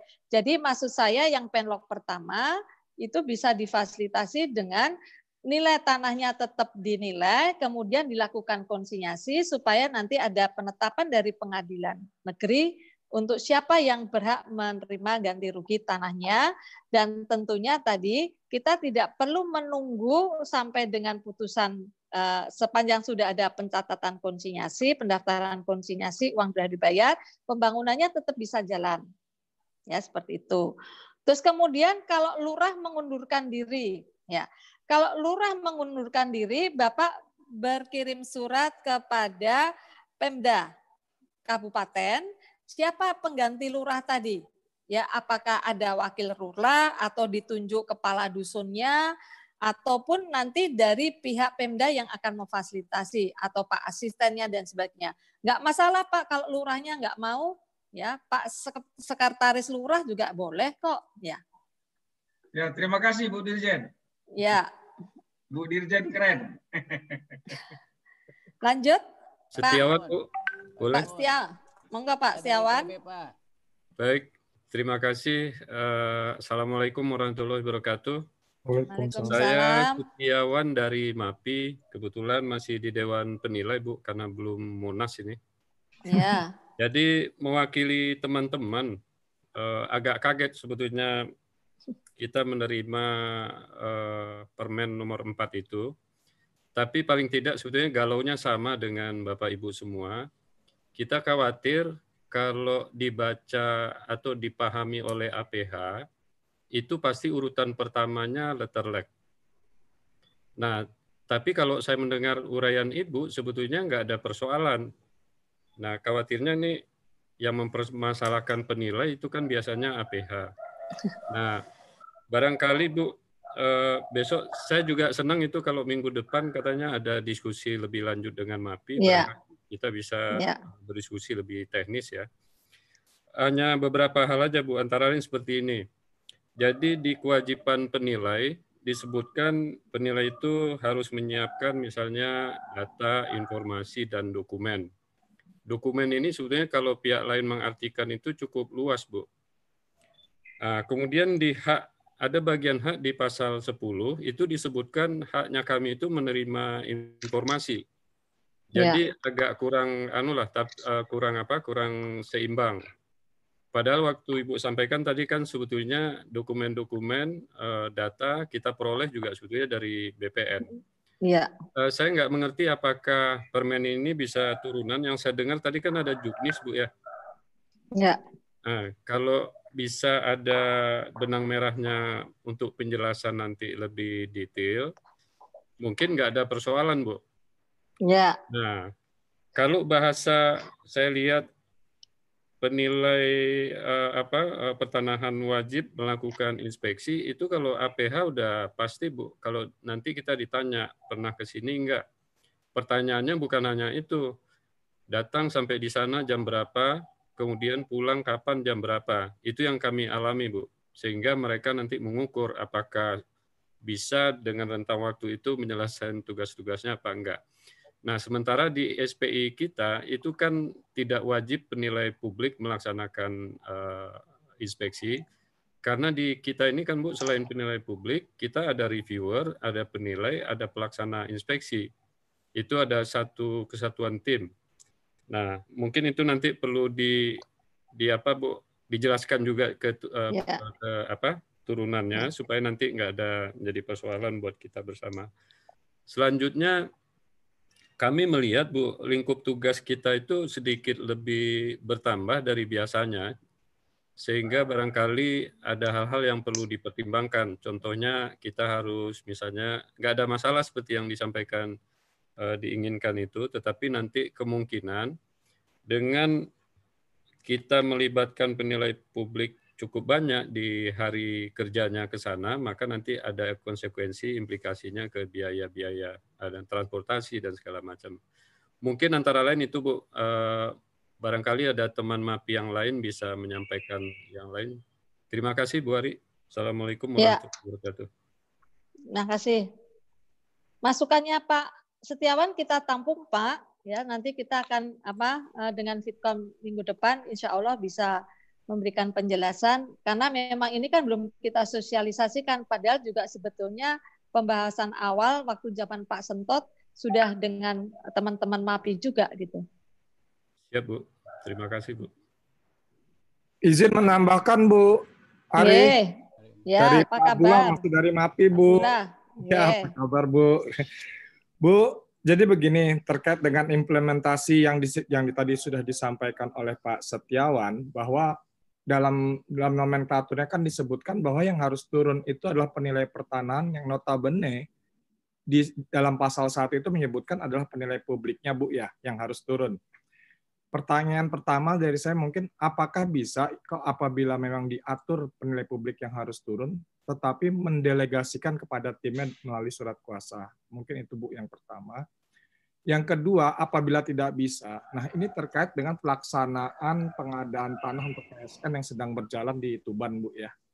Uh, sedang berjalan di Tuban, ini ya. memasuki yeah. tahap pertama kita menggunakan masih aturan yang yang lama bu belum belum munculnya aturan yang baru ini kemudian di pada tahap kedua ini muncul aturan yang baru ini bu bahwa uh, penilai publik harus ke lapangan untuk melakukan survei nah di tengah kondisi covid seperti ini kelihatannya kan untuk turun pun nggak mungkin bu ya.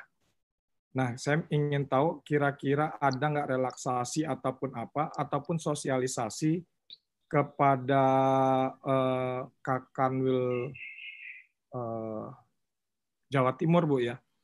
Memberi, menjelaskan bahwa eh, ada masa ada masa COVID ini yang yang mungkin tidak bisa dilaksanakan di, di dalam proses penilaian oleh eh, penilai publik. Itu pertama.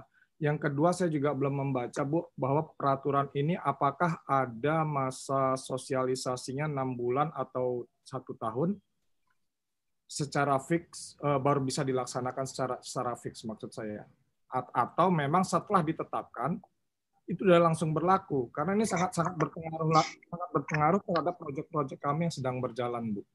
Mungkin seperti itu bu tambahan dari saya bu. Terima ya jadi pak eh, perlu kami sampaikan kepada bapak ibu sekalian eh, dari Dijen Pengadaan Tanah sudah mengeluarkan surat edaran tanggal 26 Maret 2020 kegiatan pengadaan tanah dalam pasca uh, apa dalam menghadapi COVID-19. Kami sudah membuat surat edaran ke Kanwil dalam rangka pelaksanaan pengadaan tanah dengan mengeterapkan physical distancing ya. Jadi sebagaimana perintah dari pemerintah untuk melakukan uh, social distancing maupun physical distancing proses pengadaan tanah semuanya berjalan Pak, tidak ada yang terhenti ya baik itu kegiatan pengukuran, kegiatan musyawarah maupun pembayaran ganti rugi tetap berjalan dengan mengikuti protap COVID-19. Eh, protokol COVID-19. Nah, tentunya Bapak untuk kegiatan di Tuban memang itu proyek yang harus kita sudah ditunggu banyak orang tuh Pak. Saya selalu dimonitor oleh Kepala BKPM, dimonitor oleh Menko Maritim maupun Menko Perekonomian. Karena prosesnya sekarang lamban dan uh, untuk pelaksanaan di lapangan tadi Pak tetap melakukan physical distancing dan juga pendampingan dari aparat eh, aparat keamanan di daerah. Nah, tentunya Bapak selaku uh, appraisal penilai pertanahan di sana, silakan berkoordinasi dengan kepala kantor pertanahan dalam rangka untuk melakukan penilaian uh, dalam masa COVID-19. Tentunya kan Pak, setidak-tidaknya saya sampaikan bahwa Bapak bisa melihat dari jauh gitu ya. Apakah kondisi di lapangan di situ kalau dilihat di Google Map ataupun di petanya tanah kosong dan sebagainya kan Bapak sudah bisa lihat gitu dari jauh gitu loh. Ataupun Bapak menggunakan drone gitu kan bisa melihat kondisi di lapangan seperti apa. Jadi dengan adanya teknologi, dengan adanya eh, apa namanya kemungkinan-kemungkinan untuk kita meninjau lapangan dari jarak jauh pun eh, selama dimungkinkan bisa dipersilahkan Pak. Kita tidak ada pengadaan tanah yang di stop pelaksanaan pengadaan tanah sepanjang dari instansi yang memerlukan tanah meminta uh, tidak melanjutkan pengadaan tanahnya. Jadi kemarin dari Riau ya, dari Riau baru lupa Pak. Itu karena instansi yang memerlukan tanah menunda untuk tidak melakukan pengadaan tanah. Ya kita harus menerima kalau instansi yang memerlukan tanah memang berkehendak menunda untuk pelaksanaan pengadaan tanahnya. Saya kira itu Pak. Izin Bu, Bu Ari. Ya. Assalamualaikum Dari? wabarakatuh. Dari IPB Bu. Ya, baik Pak. Ini Bu, eh, eh, perkenalkan saya Ujang Sihabudin dari IPB. Saat ini saya mengelola IPB kampus yang di Sukabumi Bu. Oke. Kami ada masalah dengan status tanah hibah dari Pemprov Jabar untuk pembangunan kampus Bu. Pengadaan ya. tanahnya itu tahun 2012 dan 2013 oleh panitia pemerintah Provinsi Jawa Barat. Dihibahkan ya. ke Kemenristek Dikti CQ ya. IPB. Uh -uh. Nah, sampai sekarang kami tidak bisa membangun di atas tanah yang empat bidang, Bu. Ada empat bidang lagi, luasnya tiga setengah hektar karena sertifikatnya belum kami terima. Padahal SPH-nya kan sudah dibayar oleh Pemprov. Nah alasannya setelah kami coba telusuri dan komunikasi dan pertemuan dengan Pemprov dan uh, kantor ATR BPN Kota Sukabumi, ternyata pengadaan tanah pada tahun tersebut tidak melibatkan BPN. Sehingga yeah. terjadilah kasus-kasus sertifikat ganda dan sebagainya Bu Tumpang Tindih. Nah ini gimana Bu solusinya? Karena kemarin ada LSM juga yang ke kami minta dibayar, minta diselesaikan. Sebelum IPB hanya menerima tanah, bukan membayar yeah. tanah. Ini pembayarnya udah provinsi. Bagaimana Bu solusinya? Karena kami sudah melakukan dua kali pertemuan dengan Pemprov dan BPN Kota. Kalau BPN Kota karena memang dari awal tidak dilibatkan sehingga uh, itu adalah kasusnya adalah panitia pengadaan karena langsung membeli ke masyarakat. Mungkin solusi yeah. dari Ibu ini Bu, karena ini tiga yeah. setengah hektar nganggur Bu, tidak bisa kami eksekusi Bu.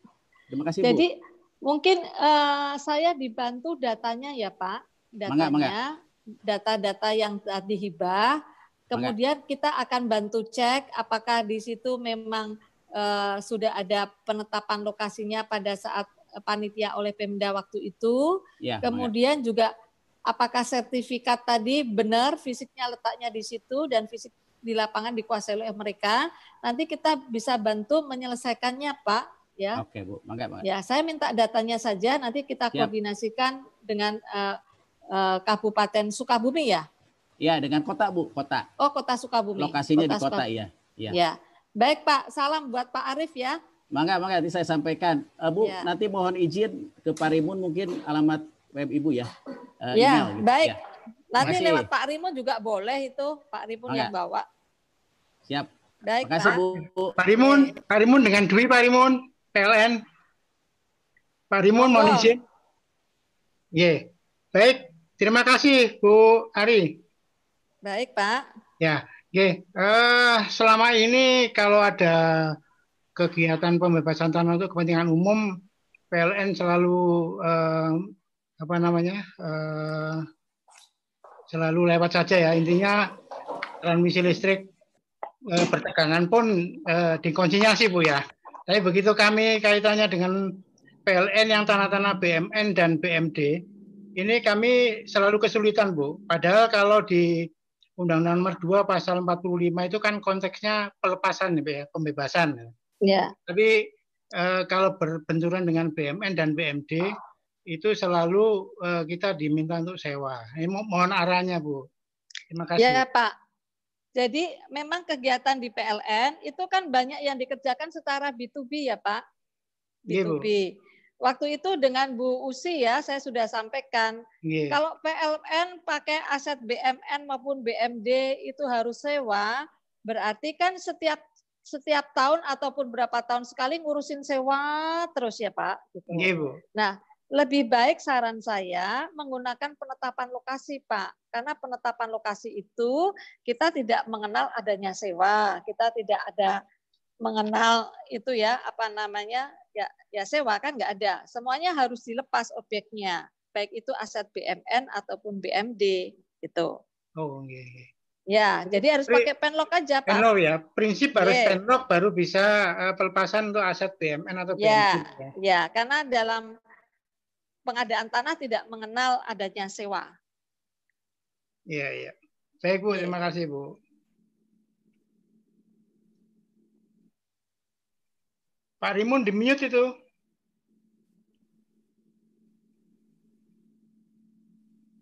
Mute-nya mohon dilepas maaf. dulu. Ya. Ya. Terima kasih, terima kasih Pak Dwi. Ya, terima kasih Pak Perwakilan PLN. Salam buat Ibu Derina. Derina Terus nggak kader gabung? Saya ada Gabung, Bu. Bu. Assalamualaikum Ada. Oke.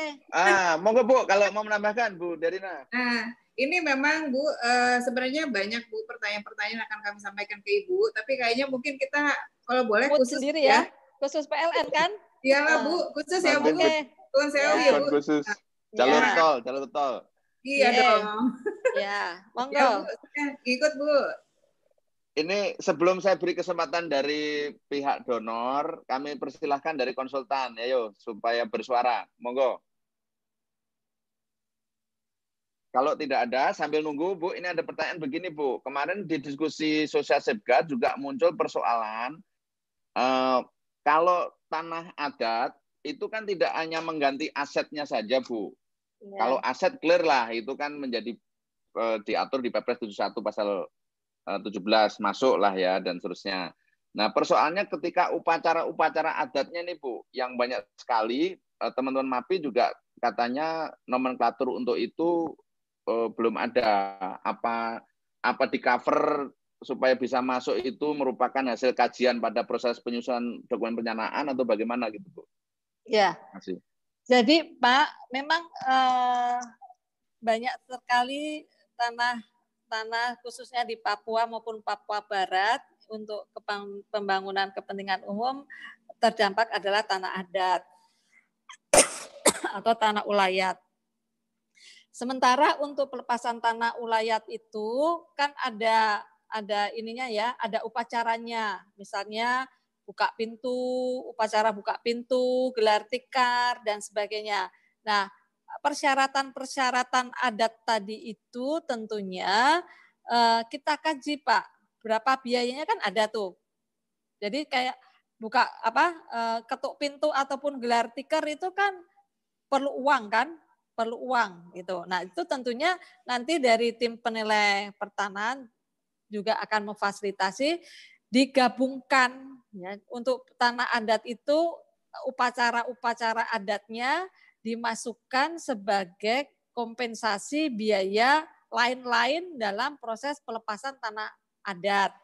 Kemudian juga untuk tanah adat, Pak, kita selalu merekomendasikan adalah dengan bentuk relokasi ataupun tanah pengganti sehingga tanahnya nggak hilang begitu ya karena kalau nanti nenek mamaknya datang lagi eh, anggota warisnya waris mama nini mana datang lagi merasa belum mendapat bagian kan dia akan minta ganti rugi lagi. Jadi saran kita untuk tanah adat adalah dilakukan ganti ruginya dengan bentuk tanah pengganti ataupun relokasi sehingga masyarakat adatnya tetap eh, ada gitu ya. Hmm, hmm, hmm. Kecuali kalau yang kena hanya sebagian gitu. Ya. Baik, terima kasih Bu. Dari konsultan udah ada yang siap? Baik, kalau tidak ada, ini dari swasta, Bu.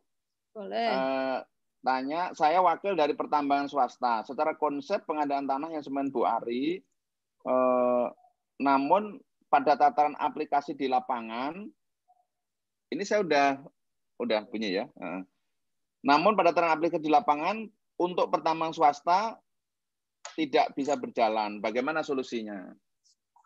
Ini ini mungkin kalau swasta kan tidak diatur di undang-undang ya. Ya. Jadi Pak eh, dalam omnibus law nanti kita akan memperluas 18 kepentingan umum itu di dalam pasal 10 Undang-Undang 2 2012 untuk kepentingan kawasan ekonomi khusus, untuk kawasan industri, untuk kawasan pariwisata ataupun kawasan lainnya untuk kepentingan negara, Pak. Ya. Hmm. Nah, memang untuk kegiatan smelter dan sebagainya dan sebagainya ya, untuk kawasan industri pertambangan itu nantinya akan dimungkinkan melalui Undang-Undang 2 2012. Jadi Hmm. eh, sepertinya dengan terlaksananya Undang-Undang 2 2012 ini, Pak, sudah banyak sekali keberhasilan penyelesaian untuk pengadaan tanah untuk pembangunan. Sementara untuk mengejar eh, pembangunan kawasan ekonomi khusus untuk kawasan industri ini belum masuk di dalam Undang-Undang 2 2012. Tetapi perlu kami sampaikan juga bahwa sudah terbit Perpres eh, 79 2020 dan Perpres 80 2020 itu untuk pembangunan kawasan industri di Jawa Tengah maupun di Jawa Timur dan juga program strategis nasional yang ada di Jawa Tengah dan Jawa Timur. Nah, tentunya eh, kita sedang menunggu dari Kementerian eh, Perekonomian dan eh, Kementerian Invest, eh, apa Menteri Maritim dan Investasi kaitannya kegiatan pertambangan termasuk smelter itu masuk di dalam program strategis nasional. Sehingga bisa menggunakan Undang-Undang 2 2012. Saya kira begitu Pak Rimon. Ya, baik. Terima kasih, Bu. Eh, ini mohon maaf pada teman-teman semua, waktu kita sudah sangat mepet. Ini mohon izin. Kita akhiri nanti jam 17.30 ya. Eh, mohon izin Ibu waktunya.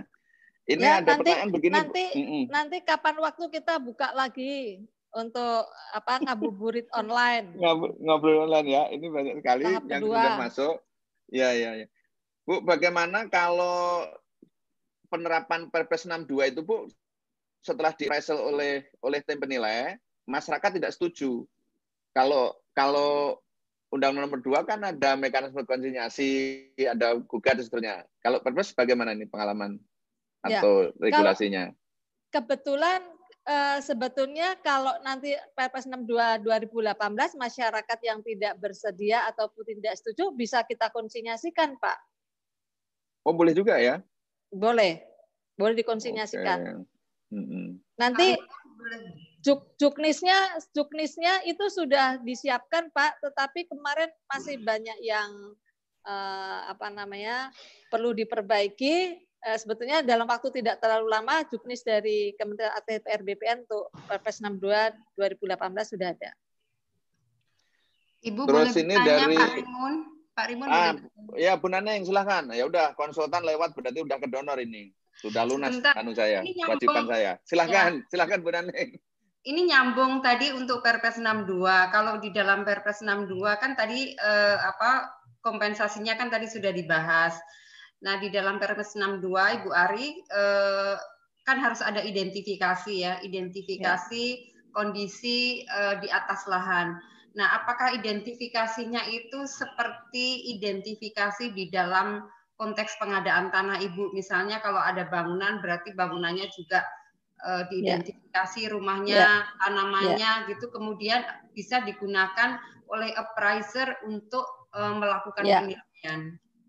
Ya. Iya Ibu, sama Bu. Nanti Oh, ada oke. dibentuk tim, termasuk timnya anggotanya dari BPN untuk melakukan inventarisasi dan identifikasi atas bangunan tanam tumbuh yang ada. Dan juga nanti di dalam revisi kita eh, Permen ATR BPN nomor 5 dan nomor 6 itu dimungkinkan juga selain oleh uh, tim dari BPN dalam pengukuran tanah bisa menggunakan surveyor berlisensi. Kemudian juga untuk Satgas B kita buka juga kemungkinan apabila tim Satgas B BPN itu tidak ada ahli bangunan, tidak ada ahli tanam yang menghitung tanaman ataupun menilai tanaman, bisa menggunakan eh, ahli bangunan yang berlisensi dan kita akan juga membuka untuk diklat di PPSDM ATR BPN untuk memfasilitasi uh, penilai bangunan maupun penilaian uh, seperti suku Vindo dan sebagainya. Jadi boleh nanti oleh pihak ketiga yang melaksanakan untuk inventarisasi dan identifikasi baik itu di Perpres 71 Satgas B di Perpres 71 2012 maupun Satgas yang tim Satgas yang ada di Perpres 62 2018. Oke, kalau begitu Ibu boleh melanjutkan sedikit. Kalau begitu berarti uh, identifikasinya kan tadi sudah berarti kompensasinya meskipun uh, di dalam aturan itu menyebutkan untuk biaya pindah, biaya pengosongan, ya. tetapi ya. nilainya setara dengan dengan kehilangannya, ya? Iya, appraisal okay. Pak. Ya. Oke, oke, terima appraisal. kasih. Ya. Terima kasih. Pak, Ibu, ini ada pesan dan saran aja.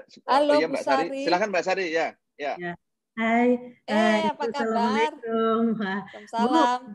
Mau nanyain tapi waktu udah hampir hampir habis tapi mungkin uh, sekarang atau di uh, apa di uh, kesempatan lain mengenai bank tanah Bu, mengenai uh, bagaimana mekanismenya dan bagaimana ke depannya nanti karena ini uh, hal yang menarik. Saya juga lihat di beberapa negara lain sudah sudah banyak yang memakainya. Tapi mungkin dalam konteks Indonesia, kalau waktu udah habis mungkin nanti saya kita lanjutkan tempat lain. Tapi saya pikir ini hal yang menarik sekali, Bu. Terima kasih. Ya. Jadi eh, bank tanah itu rencananya kita bentuk dalam rangka untuk memberikan kepastian tersedianya tanah untuk kepentingan pembangunan. Ya, jadi eh, saat ini kan eh, pemerintah mau melaksanakan pembangunan kesulitan dalam rangka pembebasan lahannya.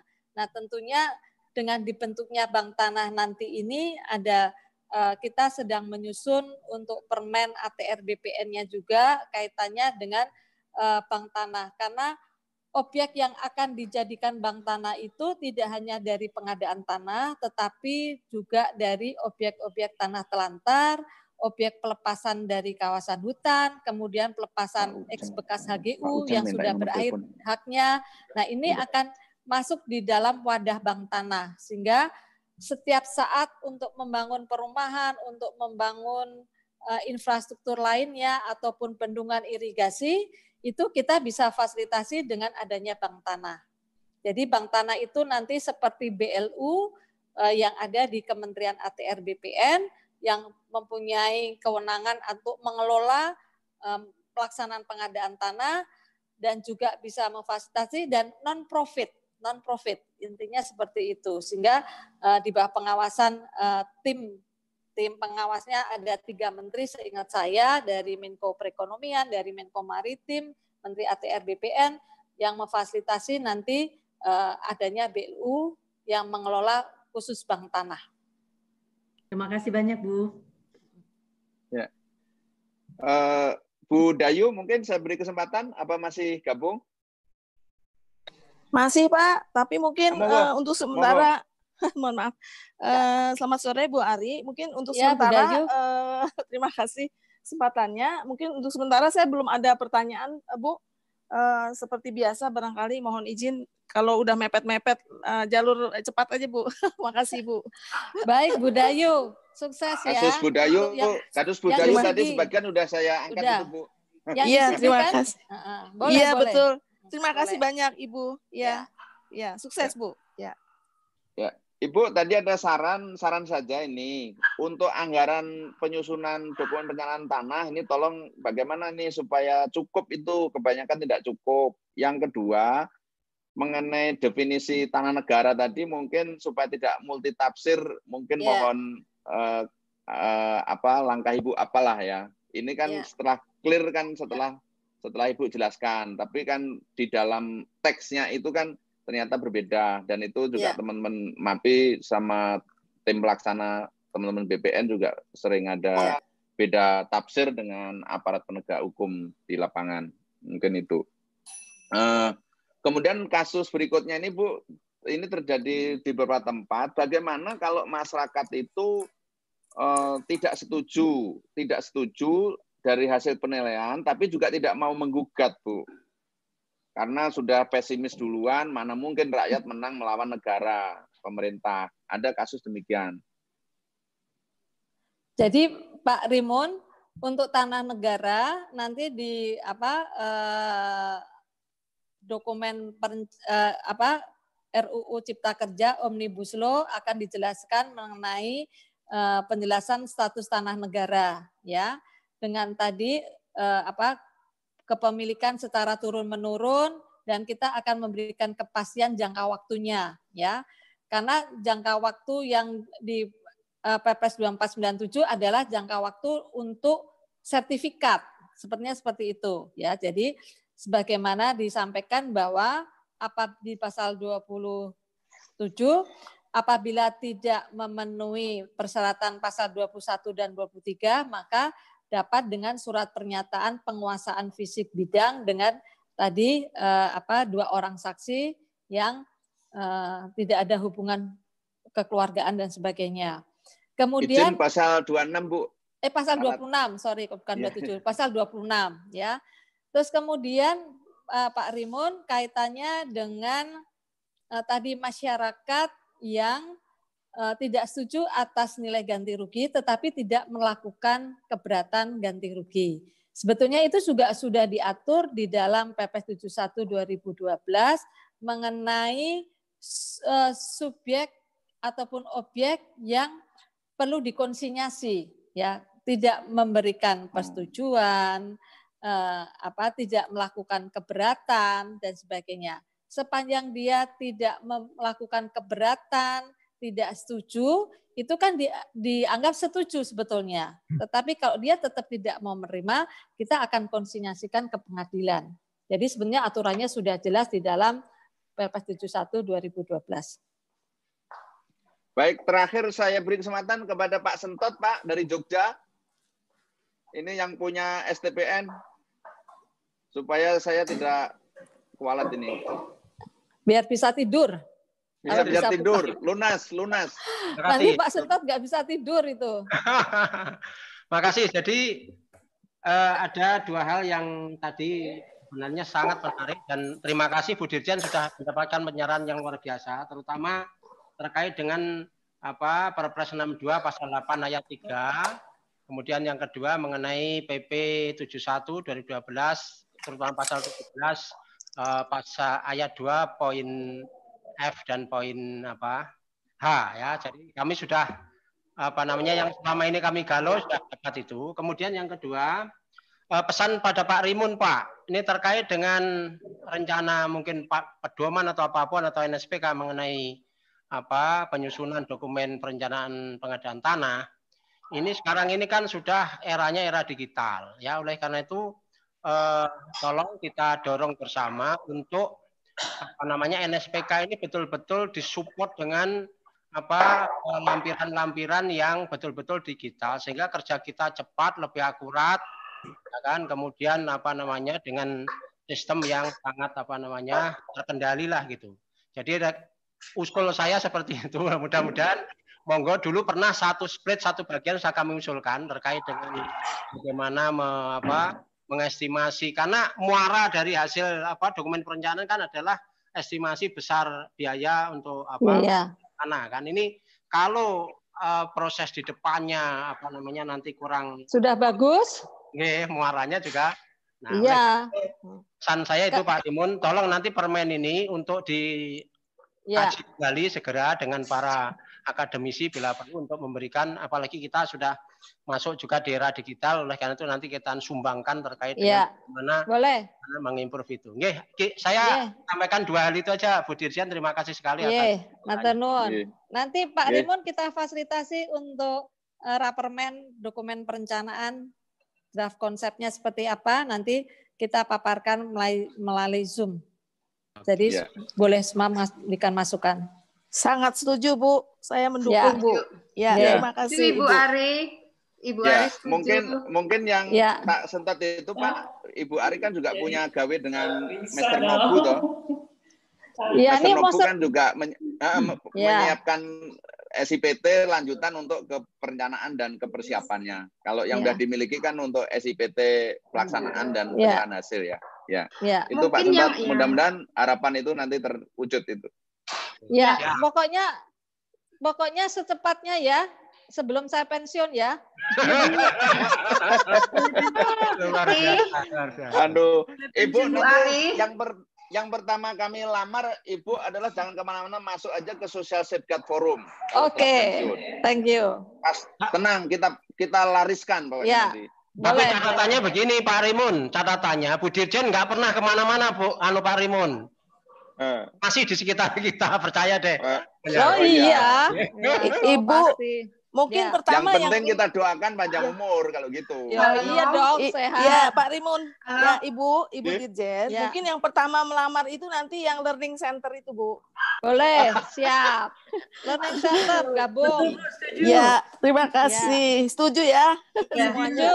Ibu Ari. Asal diterima oleh semuanya, aku bersedia. Loh, diterima atau Bu? Belum lama aja udah diterima, Bu. Ari, halo. Halo. Ari. Iya, yang dulu dulu Jukmis yang kita buat bersama-sama dengan Pak Sentot, mungkin Pak Sentot masih ingat juga ya, kita uh, sering duduk bersama-sama uh, ya. juga waktu itu dengan Pak Rimun yang udah uh, apa berkali-kali. Nah, uh, nanti hard copy-nya itu juga akan dikirimkan yeah. karena kena COVID ya kemarin itu jadi mandek yeah. itu akan dikirimkan. Boleh, dan, Boleh uh, Pak. Mudah-mudahan bisa dibahas, yeah. bisa yeah. dibahas kembali gitu. Ya, mungkin ya. mungkin kami usul Pak Rimun, tolong soft copy-nya bisa dikirim kembali ke CPN biar kami kaji dengan kawan-kawan untuk memberikan masukan ya. yang kira-kira. Boleh. Ya. Boleh, boleh, boleh, boleh Pak Sentot, boleh Pak Sentot. Ya, Baik, terima, kirim terima ya, kasih. boleh ya. Bu. Ya, Bapak Ibu sekalian, ini alhamdulillah berkat COVID-19 kita bisa bertemu seperti ini. Saya tidak sanggup mempertemukan Kepala STPN, Ibu Dirjen, Bapak Kanwil, Bapak Kepala Kantor Tak Pertahanan eh, Wonogiri tadi saya lihat ya, kemudian dari World Bank, ADB, Caika juga gabung, tadi Pak Anu udah nggak ada, kemudian teman-teman konsultan, dari PLN, dari MAPI, dari SMI, dari IF. Sebenarnya ini mohon maaf sekali tidak sempat uh, memberi kesempatan untuk bicara. Namun beberapa pertanyaan kami sudah terima. Mohon yang betul-betul uh, urgent dan sebagainya bisa mengirimkan nomor HP ke nomor kontak yang ada di poster supaya kami bisa follow up.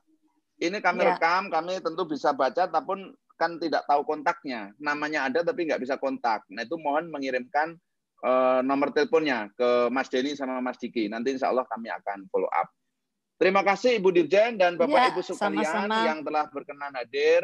Sebagaimana janji Ibu Dirjen, nanti kita tagih bersama-sama untuk kita selenggarakan uh, ngabuburit versi 2.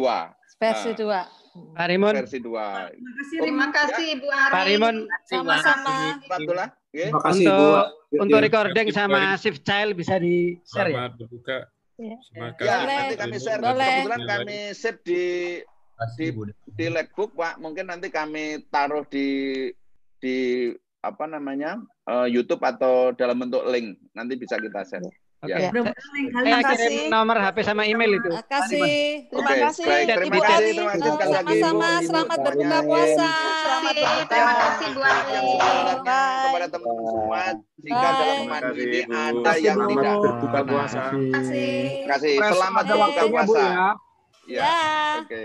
Atoyo. Terima kasih. Terima kasih Bu Dirjen sama Pak Rino. Sama-sama. Waktu untuk kompresor ya Bu ya disiapin Bu. Iya, siap. Makasih Pak Rimon, makasih Bu Ari. Makasih Pak Rimon. Makasih Pak Kamil, Dari Kuningan Pak Rimon, makasih. Kepala BPM. Ya, makasih ya, semuanya. Bu Ari, terima kasih banyak Bapak Bu. Kepala BPM Wonogiri, dalam ya. asli Ponorogo. Jadi tetangga ini. Ya, Halo, makasih. Nanti ketemu. Mas Wonogiri. Siap, Ibu. Siap, Ibu. Bendungan, bendungan. Iya, siap. Ayo Pak Denny juga. Siap, Bu. Terima kasih, Bu. Yuk, sama-sama. Ya, ya, pamit Bu, masih Bu. Pamit. Oke, Assalamualaikum. Waalaikumsalam. Oke, selamat berbuka bagi yang berpuasa. Ya, ya. Oke, oke. Makasih Pak Rimun. Iya, sama-sama Pak. Iya, sama-sama. Rimun, Terima kasih. Rimun, makasih ya Pak Rimun.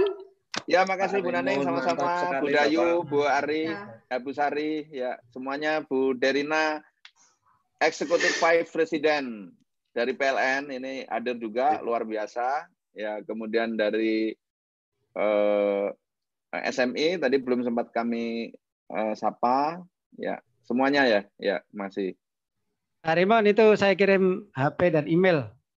Oke Pak, baik Pak. Oke, oke. Ya, ya. Oke, terima kasih. Oke, izin Pak Rimon. Terima kasih Bapak. Oke, oke, sugeng Pak, sugeng Pak. Oke, oke, monggo, matur suwun. Pak Rimun, nanti mungkin bisa kita bahas yang tadi itu juknisnya ya. Ya, ya, baik Bu. Ya, ya. ya. Oke. Ya, ya. Oke. Oke. Terima kasih banyak. Ya, sama-sama Bu. Ya, ya.